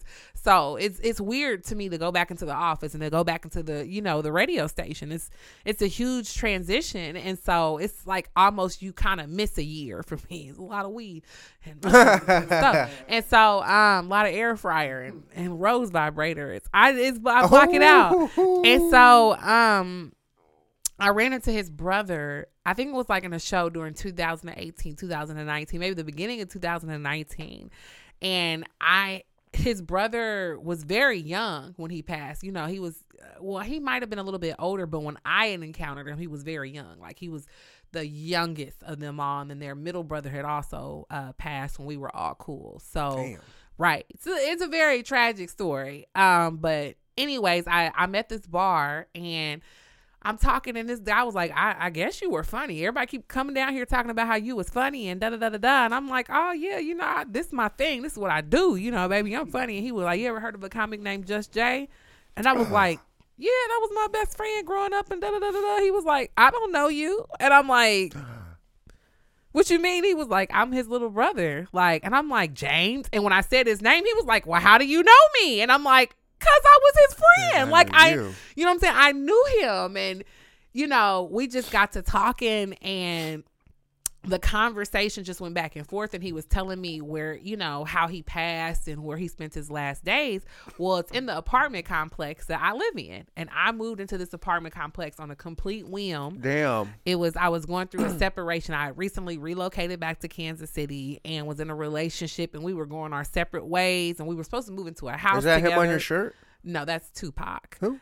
This is tupac i ain't a killer but don't push me Revenge is like the sweetest joy next, to getting pussy. Picture pack, grass on the. You know who it is. Shut up. So, anyways, um, that was funny. That should be a clip. That should be. Look at me, the producer. That should be a clip. Make sure you make that a clip. It's clip, and you can follow me at Neandercock Neandercock Podcast on OnlyFans. Okay. All right. I'm gonna pay for that when I could just get it for free. Don't worry. Yeah. oh. ow, ow, Oh um, man. You I'm go get yourself a loan real quick, and we can go back to that bedroom. I'll show you. Get a payday loan, show. bitch. A payday loan. That's right. so anyways make a long story short um we i it just like it like it was kind of a a moment. It just hit me. I'm like oh my god i'm talking to his little brother. I moved into this apartment that i did not want to move into that it i was gonna not move into and at the last minute they were like nah we found a cheaper apartment. You're gonna mm. move into this apartment. And it's literally in the next building that he was in. And literally when i moved back to kansas city i just kind of grabbed my comedy career by the balls and was like we're gonna go be funny. You know we're heartbreaking heartbroken because of this relationship we don't even want to be back in kansas city but we're here and we're gonna make the best of it and i just you know, I got into the improv and then, oh my God, a comedy club got built across the street from my house. so, across from this apartment. And the comedy club in Kansas City is predominantly, you know, where you find me and see me a lot, you know. Um, and it just, I've been out on the road and just been ever since then, like being a stand up comedian, I just believe that it's him inside of me. And when I first started comedy, I wasn't a polished comic where I had a set. Like I would just literally go out there and riff on the crowd. Like I would just freestyle. And he was known as the freestyle king of comedy. So it kind of put me in this position to where I was kind of known as that. And some comics hated it because they was like, you got to write a set, bro. You can't just be coming out here and be like, oh, ceiling fan. Fuck that ceiling fan. you know how ceiling fan, y'all know how ceiling fans be ceiling fanning. And when the ceiling fan don't ceiling fan the way you want it to. And when they got all the dust on it, you know, it, but people laughed at it because it was something they could see you know, and something they could be like, oh shit, my ceiling fan don't be ceiling fanning. You right, you know. so, you see what I'm saying? Like yeah. it just he was that comic. So one day I reached out to his ex-wife and I sent her a video and I was like, I'm not even trying to be funny, but a lot of people have compared me to him and I don't I feel like it means more to me if if his family sees it and she saw it and she was like it's scary because it's so she was like I know that you don't do his jokes but it's like listening to him and even people who have toured with him is like I I can see it you know it's very it's very kind of spooky how y'all aligned but I'm very much still myself and even like people that I've worked with, like Rodney Perry, they'll say, like, when you go out on the stage, you sound like a dude. You're tiny, you're very short, but you like you're a man. You demand attention. You're a whole man on the stage. And I'm like, because it's the one inside of me. Like right now, but like a ghost. so I do feel like when I go on stage, I do pray. I always, it's a a thing in me, you know, just a black spiritual thing in me to talk to God, but I also talk to Him. I'm very um, present with always having a conversation with Jay. And so I always pray to Jesus and just Jay before I touch that stage because I feel like it's just me kind of carrying the torch for his legacy. That's interesting. hmm It's fun. I love it. I love it because I'm an introvert. Comedy, the politics of it, and just all the like you know, having you literally got to kiss babies every night after the show. You know, I- do you babies know are how- drunken adults. Do you But- know how bad I want to hold a baby? Just I want to hold. I've been on this kick for a while where I just want to hold a cute little baby. It's addictive. Once I don't you, care. Like. I've got you know, like, I got two kids. My oldest or my youngest is five, so it's been a hot minute. And I don't like raising babies. Mhm, mhm, I mean, like babies suck. mhm. But Oh, for a yeah. little bit, like oh, so if any of my listeners out there, they got a baby, I, I have a nephew who's eight months. If you want to hold him, my baby. Hey, mine's a little big, but I'll I'll hold. He's. I mean, he's. a I want like player. a baby. baby, baby. You know, I want like a one month, two month. Like I want a Oh. little baby. I got you. I got you. I'm sorry. I wish I would have contacted you seven months earlier. Or six. Um, six. You know, I'm sorry, but he's he's fun. But I did babysit him this weekend, and I was like, ah, all that parenting thing. I was because I really have been going through baby fever. Now after like watching him overnight, I was like, I'm cool. yeah. I'm good. Oh, babies suck. Babies He's mean. He's a bully. He likes to hit you, and it's like he looks at you, and then he just bop, Oh my bop, God, bop. I- like I was like, what is this? there is there's a level of anxiety kids can give you. I had so my Mhm. son, he's eight now, and I had the roughest time with him as a baby. His mom is calling me the irony. Wow. he was he is a really he was a great baby, but he did have like these outbursts when he got a little bit like toddler age where he would just hit just hit people out of nowhere. But he's like a sweet, nice kid. I, the first time he met his cousin, uh, we flew to Michigan. We land. We go to my brother's house, and his son's there, and he's about maybe a year younger than my son. And when they're playing, and then all of a sudden, my son just hauls off in front of everybody, unprovoked. Just a right hook clocks him right in the Oh. face, like wow. And he's done a few slaps and things like that before, but nothing like this. Like where I've always been like, oh shit, no, and I go grab him. But this time it got it reaction to me where I like, you know, you go, oh, you cup your mouth and turn, you go, oh, oh shit, world star. Right, right. You want to be the adult, but you like, damn, your son got knocked the fuck out. exactly. I was like, I was like, it was great because it's my younger brother. I used to always beat him. I was like, that's right. Now my son's beating right. your son up. Continuing What up? Tradition. What up, bitches? Namaste, motherfuckers. Yes. Yes, that's. but funny. that that it does, and it's funny at t- well, now it's funny because I can talk about it. But during that time, it just creates this anxiety because he could go off at any moment. Mm-hmm. But he's not a mean kid. We're we go to Red Robin. Yum. Thank Oh, you, Charles. sorry. Um, I'm late. I was like, okay. So we go to Red Robin, and and we're sitting. so you got money, Yeah, okay? you got you- bottomless fries, cool. You call Red Robin money? That's like me like balling out of control. That's like, all right, everybody, this is our one month get out. We're going to Red Robin. I ain't got money. money. Come on, bottomless So- fries. Bottomless fly, fries with the uh, garlic aioli. Mm. Oh, so we all we get there. It's a, it's a family event. It was uh, my wife at the time and like her family, and then my kid. And then we're eating, everything's going great, and then a family sits next to us, and they put their little kid in a high chair. And my my son walks up out of his chair, walks around our table behind everybody, goes straight to this kid and just slaps him, just pimp slaps him right in the face, and then walks back to his Like chair. nothing happened. yeah, I was like, Wow. Archer, what the fuck What's is wrong this? with Uh, your baby? uh, yes. And I'm like devastated. Like these are strangers. Like, oh my god, I'm so sorry. I am so sorry. Like, what do you do? Like, and then you're like, and then in my mind. But a part of you, you like, yeah, you no, not shit. at that part. I'm like, no, that was like it was a cheap shot. That was a sucker shot. Like, come on. And but in the back of your mind, you're like, great. Now people are the automatic. In my mind, like they're gonna start thinking, "Oh, where did he learn that from? He learns that at the home. Oh, he must be an abusive dad, probably Mm-hmm. Slapping his wife, you know, the mom in front." Like I was like, "Oh." So you have to deal with all that. Raising kids is a trip. Yeah, It I, is I, a trip. I my niece uh she is like she's 5 but it's like handling somebody who's 25 because she's a sponge and she just like we had to stop making her call me girl. Because I call I'll be like girl. Anything she does I'm like girl girl. So now she that's how she addresses me. She'd be like girl girl. And I'll be like stop calling me girl. She'd be like okay girl. And she like I love her because she is my she's literally my biggest fan. Like she has acknowledged that I do comedy, and you would think that she's been in clubs with me or she knows about YouTube or whatever because she's so fascinated with it. She every weekend she's like, "How was your show? Was it good? Were you funny?"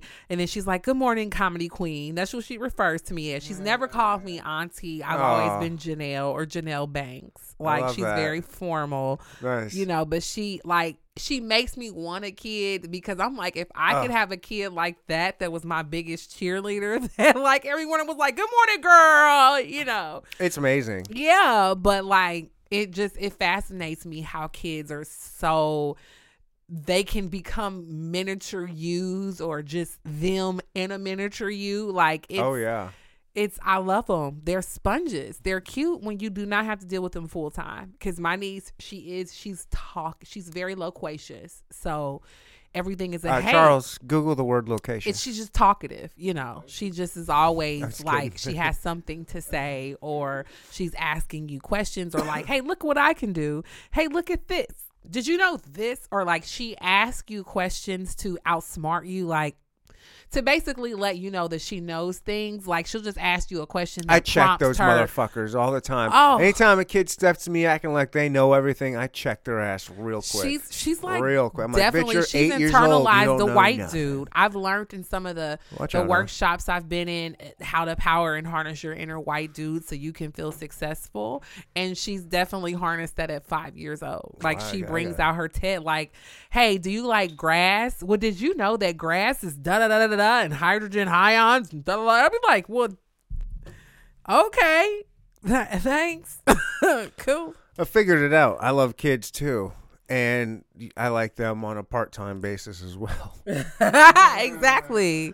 And that is, I am telling you, like real talk out there for any any of the younger men or women for that matter listening to this. There is a real life hack to be learned with divorced parents. Mm. I love being a dad. It's my favorite thing in the world. And even when I was married and I had the kids 24 7, I, I loved it. But it's just when you're divorced and you got you got your time away from them, Mhm. Which you just come to terms with and, and you get at first it sucks, but you come to grips with it and then you create your own life around that. Mhm. You create your own life around the time that you don't have them, and it's amazing because it's like it's you get to be you again. Mhm, You get your mhm. freedom, if that's the best word you can come up with, and you get to be you and do Mhm. what you want while you're still raising them. And then when you do have them, you're you're in parent mode and you're Yeah. being the best parent you can possibly be. And it's just if you can balance that yin and yang out with me, I, like for me, I'm a I'm a wild maniac. You know, like Ooh, like is not really, Ryan- but you know what I mean. Like I like to get loose. Like I'm I'm podcasting. I'm going out drinking and having a good time and like living life, and you know eat, drink, and be merry type Mhm. type vibe. Mhm. But then when I got my kids, I'm like, all right, it's serious. Like you know we gotta do homework. We gotta we gotta eat dinner together. We're eating at the table. Like we're, we're you know I'm disciplining your asses. Like it's real shit. right. But it's it's just it's a that's the life hack for anybody listening. It is it is it's a life hack. Being And a kid like I half the agree. time, uh, a parent half the time, and half time being you. Fuck. I agree. I I love like I I've always felt that I've co-parented with my mom because I've always had a sibling that was you know at an age where I was old enough to be a parent. You know, so for me, I've kind of always felt like I've been in par- parental mode like on and off because I've had to be responsible because although my other sister is nine years older than me, I still always like when I was in high school, I can remember walking home from high school, hanging out, and then going back and picking her up from daycare on foot and then walking her home and then walking her to daycare and then walking to high school. Like I was that responsible person. Or my mom, she worked evenings and so or night or evenings pretty much. And so it was me if I had to have an after school activity taking my little sister to a I remember decorating for homecoming and having my little sister with me. A lot of my friends know my little sister from high school because she came to me, you know, came with me to track meets or like after school functions and things like that. You know, like I've always kind of have had to be responsible in that capacity. So that kind of hindered me from having children because I started at such I don't say started at a young did age it already? but I, Right. I had to be responsible. Right. I understood that That's you know the thing. It's the responsibility Yeah, thing. yeah. That's what it is about what I'm saying. Like the life hack is. It's Mhm. the you have. Yeah, I don't because I don't love responsibility. right. Like I like to be a mess. I want to be a disaster if I want to be. So when I don't like when I got them, I got to be responsible as fuck. But no, I don't. When I don't have them, I don't have to be that responsible. I just have to like kind of stay alive. You know, like I just don't have to die. absolutely. Like absolutely. you know. And that and I mean that's the even the same thing with my niece and nephew. I love them to pieces, but I could not full time. I'm like, That's why I don't ah, do drugs. That fentanyl scares me. Man, let's talk about it. Drugs scare me in general. They don't. You before we cut these mics on, you said you had your first mushroom experience. I said let's save that for the podcast. I was gonna segue into that. Great minds think alike. Oh, yeah. Look at us, see producers. Well, you're gonna be a writer for me. Make me famous with your writing. Oh, I could do that.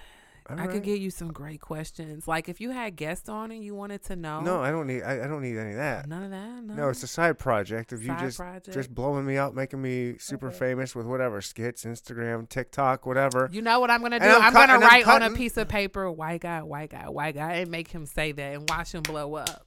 Just say white guy, White guy, white guy, white guy, white guy. white guy, white guy, white guy. Just white say guy. it. Just say White it guy, in white different guy, white guy. White guy, White guy. white guy. I am a white guy. I'm white guy. And I guarantee I am a white you, guy. I guarantee I know my you, father. We, I guarantee you, we would have uh, tons of views, thousands of views by the time we woke up. Oh, well, let's do it. Let's do it. I am the whitest white guy you have ever met. White guy, and then I could be on the other end, black woman, black, and we could just play different music and Black put- woman meets white guy. and we could be like Fantasia music in the background. Salt-N-Pepa is here, and we're in effect. yes. Yes.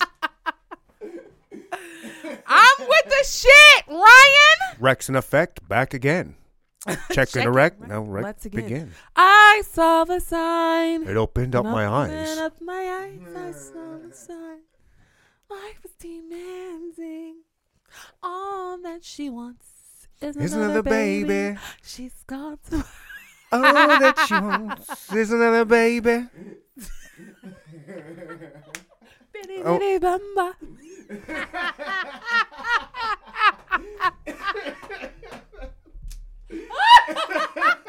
Oh, bitty bamba. I felt like a Puerto Rican in the top. on and on and on and oh, rico, suave. Woo! Okay, so streaming. I feel like that was a streaming experience right there. Um, I lick your boom boom down. Informer. uh, I lick your boom boom down. that was a Canadian, right? He was Canadian. Yeah, I think so. Uh, yeah, yeah, yeah, yeah. Snow. Yep, he was Canadian, I believe. I believe he was. Sounds yeah. Um, so I feel like, um, Lord, forgive me for um disclosing this information on public airways, but I also feel like as a comedian, we gonna do some shit. We gonna experience some drugs, and I've turned down all the drugs. so shrooms were something that I wanted to try. I've heard things about them, and I did a lot of research because I'm very scary when it comes to anything outside of weed. And even with weed, like I didn't start smoking weed into my early 20s. Like I was not one of those people who, you know, was like, oh yeah, pot, pot, pot. Like literally somebody put me on weed like a day after my grandmother's funeral because they was like, you need something, you know. So, um, I had my first shrooms experience. I don't think I was as high as my friend because we definitely, you know, made sure it was both of us in a safe place. Because once again, research, you know, I just wasn't out here like, let me go do some shrooms and then go to the comedy club, you know, like, Oh, that'd be fun to go to. If not Woo. performing, but watching. baby. Um, well, in the in the vibe that I was in, maybe because I was I was Mushrooms will make you giggle. I was a, and that it they do. And I had those moments where I kept laughing, but I was on a vibe. She was on a like, yo, color, shapes, people, things. Like I just watched her. It looked like my living room was attacking her because she, she just sat here like this the whole time. Oh. and I'm like, and she was like, girl, you don't see it. And I'm like, I don't. you know, like I'm just like very like giddy, like I'm just overjoyful. I did say once I got to a point where I went in the shower and I was like, I need to wash my hair because it's time for me to retwist my hair. So I got in the shower and I swear the music from Eurofo, uh, Euro, what is it called? Euphoria. Euphoria was hitting me. And I was like, why do I keep hearing this song? And then the next thing I know, Dead Brother and Dad. I'm like, oh shit. The shrooms have hit. I'm cause I'm like I literally saw my grandmother. I saw Richard Pryor. Richard Pryor was like, hey, keep doing it. Keep pushing. Like Was I he in a you- wheelchair or was he good, Richard? no, Pryor? he was. It was like full prime. red Like I got my suit Richard on, like Pryor, Brewster Millions, motherfucker. afro, Let's go. And full Sunset of Boulevard, Yeah. Boulevard on you know what I'm trying to say. Sunset on Boulevard. That guy Richard must Pryor, be crazy. like straight up. And he was just like, "You, you frustrated, you, you know, whatever. Girl, shut up. Get the fuck out of your head." And you know his.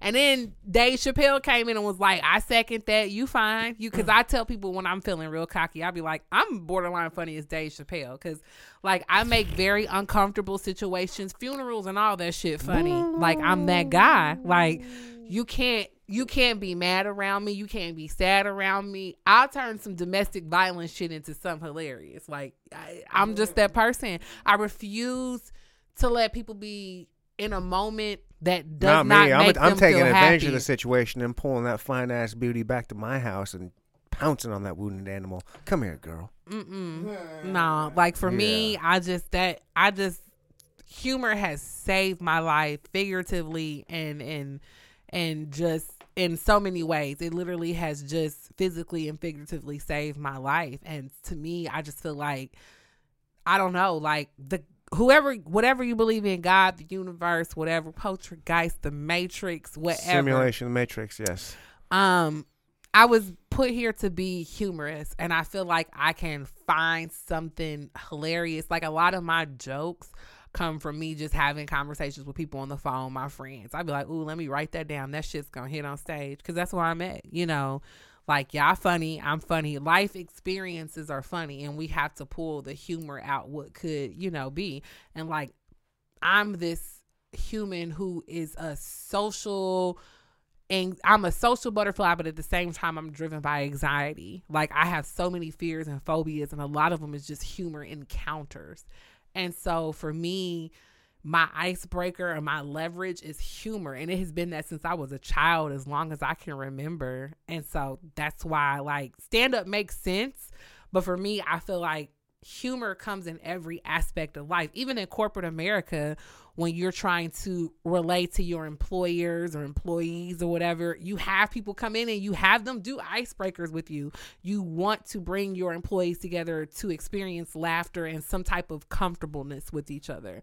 And I feel like humor is yeah, but that, gets blanket. dangerous in that in that environment. You know, because it's got to be so PC. Absolutely. You know but I mean? I also feel like it's still a blanket. It's still some type of comfortableness. It, Right. it it breaks humans down to feel like even if you are PC, it still breaks people down to communicate with each other because you have people who come from all these different walks of life, different degrees, different Mm-hmm. whatever backgrounds. And so I think sometimes making people laugh especially what I like about my humor is I can touch a crowd where it's a 15 year old, a 36 year old, and an 80 year old. You can't touch you a know. 15 year old. Not touch them. Shut Just up. You, uh, But- rewind the tape, Charles. rewind the tape.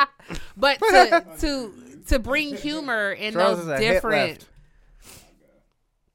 those different um you know, age groups to be able to still make them laugh off of one thought, you know. Because when you think of comedy, sometimes, especially women, you think we either up there telling dick jokes or relationship You got any or- good dick jokes? I got some good dick jokes, and Come I'm on. a lesbian. Lay it on me. Um, well, I don't. dick, I think that I don't. That was like, my dick joke. I tell people all the time that I, I'm, I, I don't tell jokes. I tell public service announcements. Okay, give right. me a dick PSA. So a dick PSA is women need to stop taking big dick. It is disgusting. It is humiliating your cervix. When we talk about your cervix in science, it's only so many inches long. And so if you're sitting up here taking all this big dick, you know, eight inches, nine inches, twelve. I mean, people, women brag about these big penises at the point they're back, they're like they're rim sizes. You know, now I feel like you're fitting a Honda and not your cervix. You know, and at this point, you're destroying your body. Like 20 years from now, you're gonna be doing the dishes in your fucking elbow or something's gonna fall off. Why? Because you was fucking ghost riding the whip and dropping it like it's hot when Cash Money was taking over for the 99 and the 2000. So all I'm saying is slow down because you might be entitled to compensation because Tyrone, you called on him so many fucking times, he blew your back out. Now you got osteoporosis from doing the butterfly and having mega knees. You know. You put a call Tyrone fucking call back in there. Damn. Yeah, I'm just saying. And that's what I'm mm-hmm, mm-hmm. saying. Like big dick don't make you parallel park better. We not the best drivers. Our driving record ain't great. Dick didn't make us no better. We don't know the secret ingredient to Dawn when it gets the fucking tough stains and grease out, right? We don't know none of that. We not scientists. We just out here taking big dick. Stop doing that. From one woman to another. All I'm saying is I've been busting plenty of nuts from just clitoral stimulation. You don't have to have nobody in your guts. That's construction. You're not 435. You a woman. You know. nice. That's fucking well done. PSAs. These are not just jokes. These are public service announcements. I'm trying to save people. Damn. I want to be a politician. Damn, small dick dudes everywhere are championing you right now. Like Janelle Banks, yes. You get you some average size. Oh, my dick. five inch dick is thanking you. Absolutely, and I think my that's. I think that's a good lover. To be honest, you don't need all of that. And I'm over here sitting like, shut the fuck up. You're chasing my bitches. Come on, Daddy Long Stroke. I got it. I know you deal with that skincare regimen You know, that you do or do not have. It's- that's funny. Ah, drink your wine. I may or may not put something on my face. You know what I mean? Like, damn. And you can't too. And really, it's just the Aldi stuff that's got the grit in it. It's blue and it's got the grit in it. Oh, yeah, it's great. I do it every day.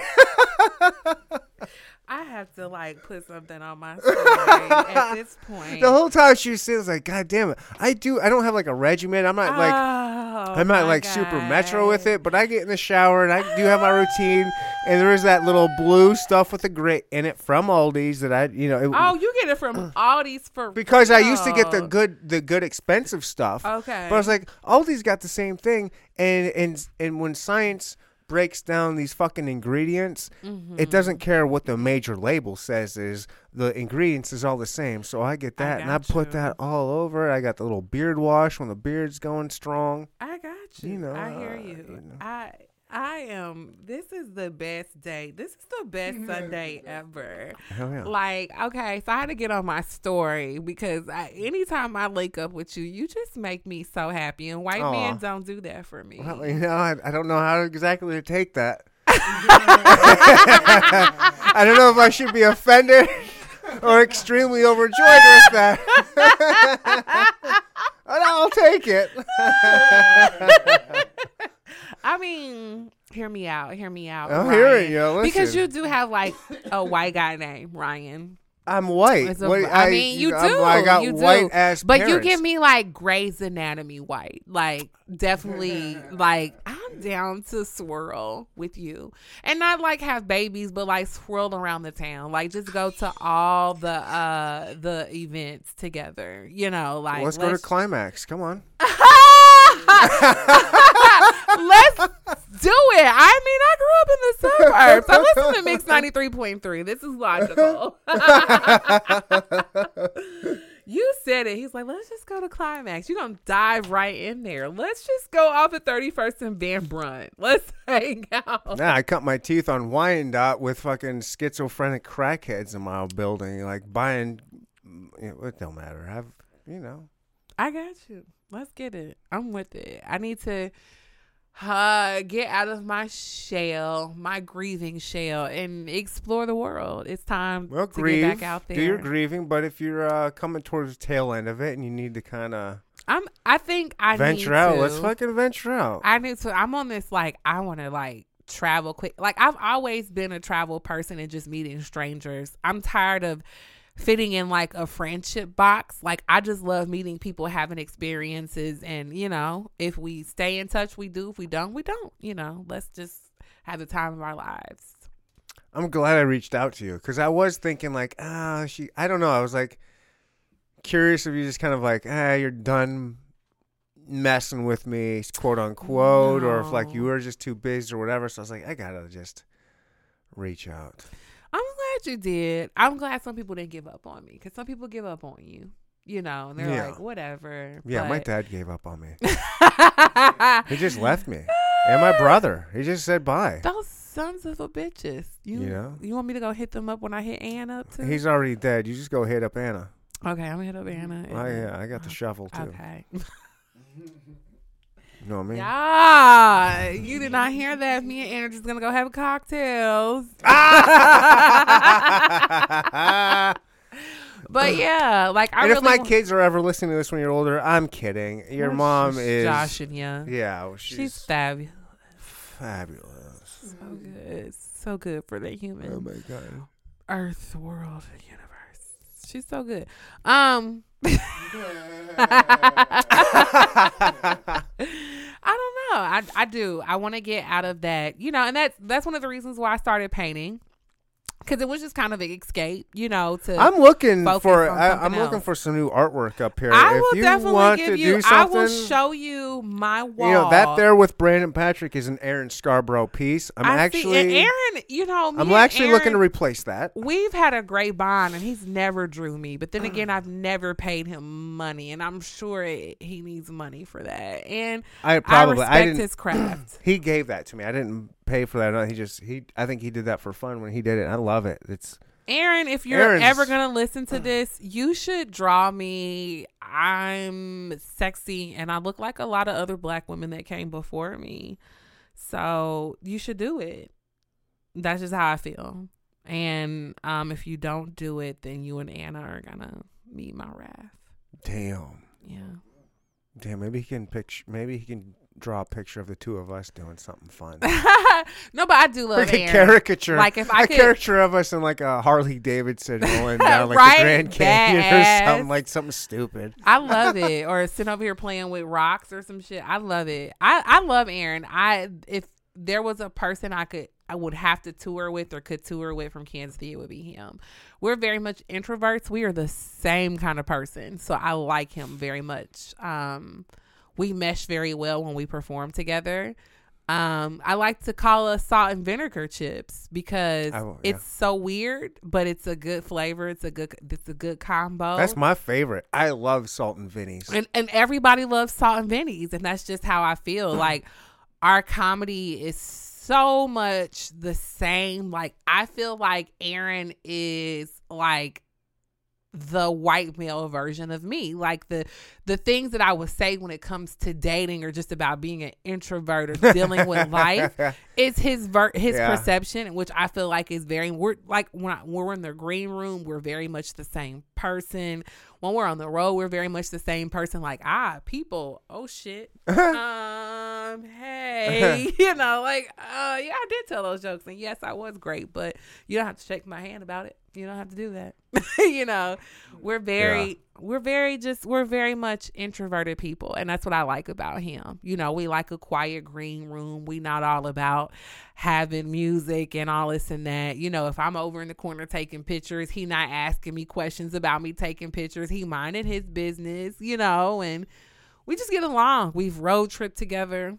He's the best. we've got along. Great road trip person. Great You guys would be fun. I'd like to see you guys together. That'd, that'd be a fun we tour. we had an amazing time working with each other New Year's um, Eve, and it was a last minute gig. It was crazy weather, crazy circumstances, but he just like he was cool. And he's just a I good dude. cool. Yeah, he's a good, solid guy, and Just so a good dude in general. it yeah. just yeah it just he's a gentleman he's a nice person and i think that we just mesh very well yeah. like well, when you get to be his age, I think he's forty six. oh my god first of all he's like 27 shut up but that's what i'm saying he's so seasoned and he's just so like he's he really It's like a cast iron pan, you know. he just exactly he's just he's so just he's he's got he's a staple you gotta have him around Gotta have him.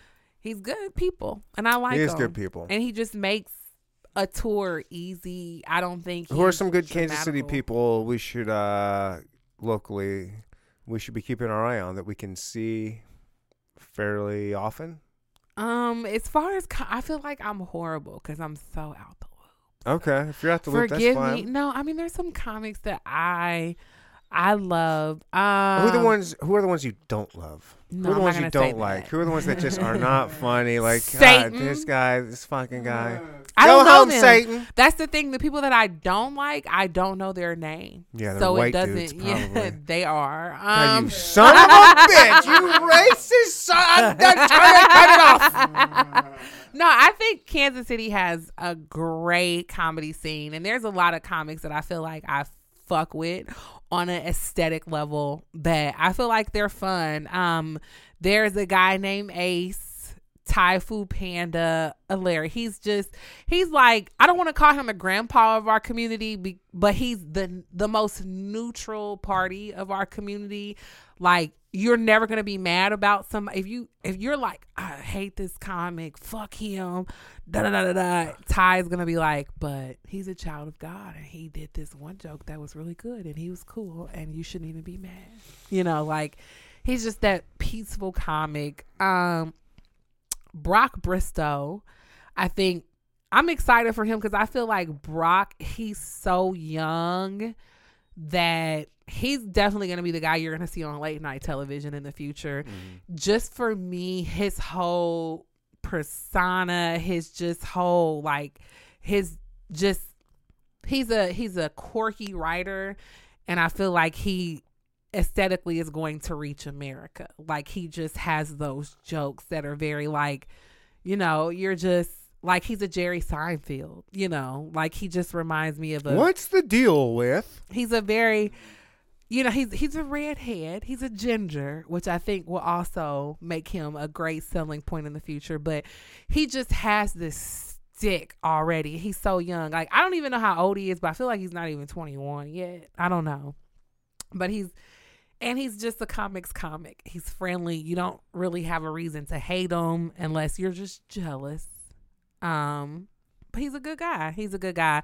Lynn Navratel's a good guy. He's funny. He's just he's he's a very good guy to have in the green room. He roots for every comic. Are here. these people that you can all see at the case? absolutely? You can see them at the Improv or the Comedy Club of Kansas You can Are those two places you mainly Mhm. frequent? Well, here, yes, but you know That's me. what I mean here, locally here. Yeah, you know, here I do everywhere. You go, you can catch me at the Buffalo Room. You can catch me. Um.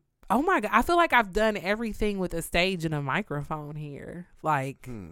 the Pizza Kitchen in Westport. Like that was a spot for me. Damn. Um, I started at GQ's on 45th I've thought about Prospect. getting back into it. Like I did it a couple times at the Rhino, you should and do now it. that shit's back, kind of going. I've never performed at the Rhino. now that shit's kind of popping again. I wouldn't mind. I've got a bunch of stuff semi-written, like premises. I'm like, oh, I could riff on this for whatever five minutes. Let's do it. If you make me, this is the thing. I am a professional person, so if we say we're gonna go meet at a place at a time, then I, in my head, feel like I have to be there because it's like a job obligation. So even if it was an open mic and you're like, "Hey, we're going to this open mic on this night," I'm I'm with it. Whereas if I just say, "Oh yeah, I'm gonna go to this open mic," and then I don't, Wait, you'll go to an open mic with me? absolutely Or when? Like any open mic. Thursday? When, when's the one you? When's the? The one at the um Kansas City Comedy Club is Thursday nights. When's the other ones you go to? I don't. That's the only one that I've been to recently. I know. Let's there's, go. There's one Sunday at the Mockingbird. It might be tonight. Uh, Okay. um, Well, let's go. I have to see. Let me see. I'm down. I will fucking go tonight. What's the Mockingbird? It's out. It's like in KCK. It's on the cusp of KCK. What does that mean? Is that Casey, cusp of KCK and Casey Mo or KCK and like Piper at Leavenworth and shit? KC Mo. well, I don't know. I have to. Um, I'll I'll check when we when we get. Well, come on. I'll let's see. oh, Thursday. You want to do Thursday? Will you want to meet me? I can do Thursday if you want to do. I, a- I can mean I can do Thursday. I'm trying to think if I have anything coming or a different Thursday. I don't want to put you on the spot. No, no, I'm trying to think. I don't think I have anything coming up because this will be like what the first is Friday. So I don't. I need someone to hold my hand. I got you, and I like this mic because a lot of you have you have a lot of new people who are just diving in, and you have a lot of seasoned comics. So this mic is very, and then you have that that caveat that you may have that headliner that's there for the week. Um, so I mean, I have gotten to do some shows uh at the improv because I've done the open mic and it fell on the night with that headliner for the weekend was there and they were like shit come do a guest spot like come hang out with me We you can come up with something fun. All right, let's. I want to do something like that. That'd be cool. Yes, yes. And we can still do a pink drink review at the comedy club. I'm sure they have a pink drink or something that they can concoct. Yeah, Yes. yeah. I definitely feel like we need a night out at Big C's Martini Shack. All right, Once again, they owe us money for all Big the pubs they- Y'all owe us money We come out there, you owe us at least a free pink drink or two. because we have said your name 17 times on this podcast today. Big So, C's. Yes. Janelle, this was fun. This was fun. We'll do it again. mm-hmm. We'll work in real life also outside of here doing something. Hopefully an open mic. Maybe you can work on some, you know, help me with my a couple of my jokes. I will send you the open mic list that is circulating in our community so you can see means. all the it's literally all the open mics throughout Kansas City that's going on Oh, right now. Yeah, yeah, yeah, yeah. Hell yeah. Yeah. Is there anything you'd like to say to uh, my listeners right now to, you know, pimp your pimp yourself? Pretend we're from Memphis. Memphis. Okay, now that I got a little liquid courage, Kansas City, please do not sleep on me. I am an entertainer's entertainer, and I am so well versed. I am not only a commissioned artist, I paint, I do graphic design. You can find some of my actual graphic designs throughout Kansas City. They're still there, they're staples. I've done graphic design for several businesses within Kansas City and Houston, Texas, as well as my other uh, residency. Um, I am a I'm I'm just a phenomenal comic. You might catch me on a commercial doing voice work for Adidas, Cross Our Fingers, and just so many other things. I mean, I'm really out here trying to put myself out here, and I just need encouragement and motivation. Um, I know I don't look the part of your average superstar, but in my head, I am, and I've touched so many places and seen so many faces, and have have came close to people that I've idolized growing up. You know, um, to have the contacts that I have in my phone lets me know that I'm sitting in a seat where I belong, and I just need uh, my hometown to see that because so many careers I hear about um, from any celebrity in any standpoint, they just need that hometown support and that motivation. Because if you can't make it in your hometown, you feel like essentially you can't make it anywhere. And I have made it, and I just need that booster, you know, that essential backup support to let people know that I'm here. Um, I'm a black woman. I am queer. Um, wherever you want to put that on your We're here. of life. Yes. Um, but I'm also I'm just talented and well versed, and it's all been a DIY experience for me. I did not have private schools. I did not have. Um, I went to dance school. I did go to Smith Sisters. Shout out to Smith Sisters on Prospect in Kansas City. Um, but I didn't have a classical training of being a writer or an actress. I just went to a public high school. I was on a debate team and I just believed in myself. And I believed in myself in areas where I just felt I was different and I needed to excel to just feel like a human, to have human experiences. When you're bullied and belittled as a child and you don't feel like you belong in a world, you look at art and other things, maybe sports, maybe art, but acting, art, and stand up has always been my escape from not feeling like I was enough. And so now that I know I'm so freaking good at it, um, I just need Kansas City to believe in it. And regardless if Kansas City Magazine or Pitch does not believe in it or whoever voters, them. Don't worry about that. um, I still I have performed on several stages in New York, and I'm known in New York as the girl from Kansas, which I have to correct everybody and tell them I'm from Kansas City, Missouri. but I'm well known throughout the city uh, or the United States as being this underdog and being this person that when people encounter me, they like, oh shit, she funny and lively and vibrant and helpful and considerate and kind. My mom raised such a great child. I'm so helpful. I'm so compassionate. I'm a philanthropist. I'm a humanitarian just based off of instinct, not because of it's popular. She's you know. I'm sorry. I just wanted these people to know these things. I said, pimp yourself real quick. She I just gave you her did. fucking I'm autobiography. sorry. I had Oh to. my God. I had to. Oh my God. I'm sorry. What do you want me to do? I had to represent. You gave me a microphone. and that's just what I Whoa, the liquid courage definitely got just wind her up, let her go. Janelle Banks, everybody, Boop, she's boop, hilarious. boop. Google Uh, me. Google her. Google her. Google me. Google and then her call me. and call her. and uh, call me. Bye.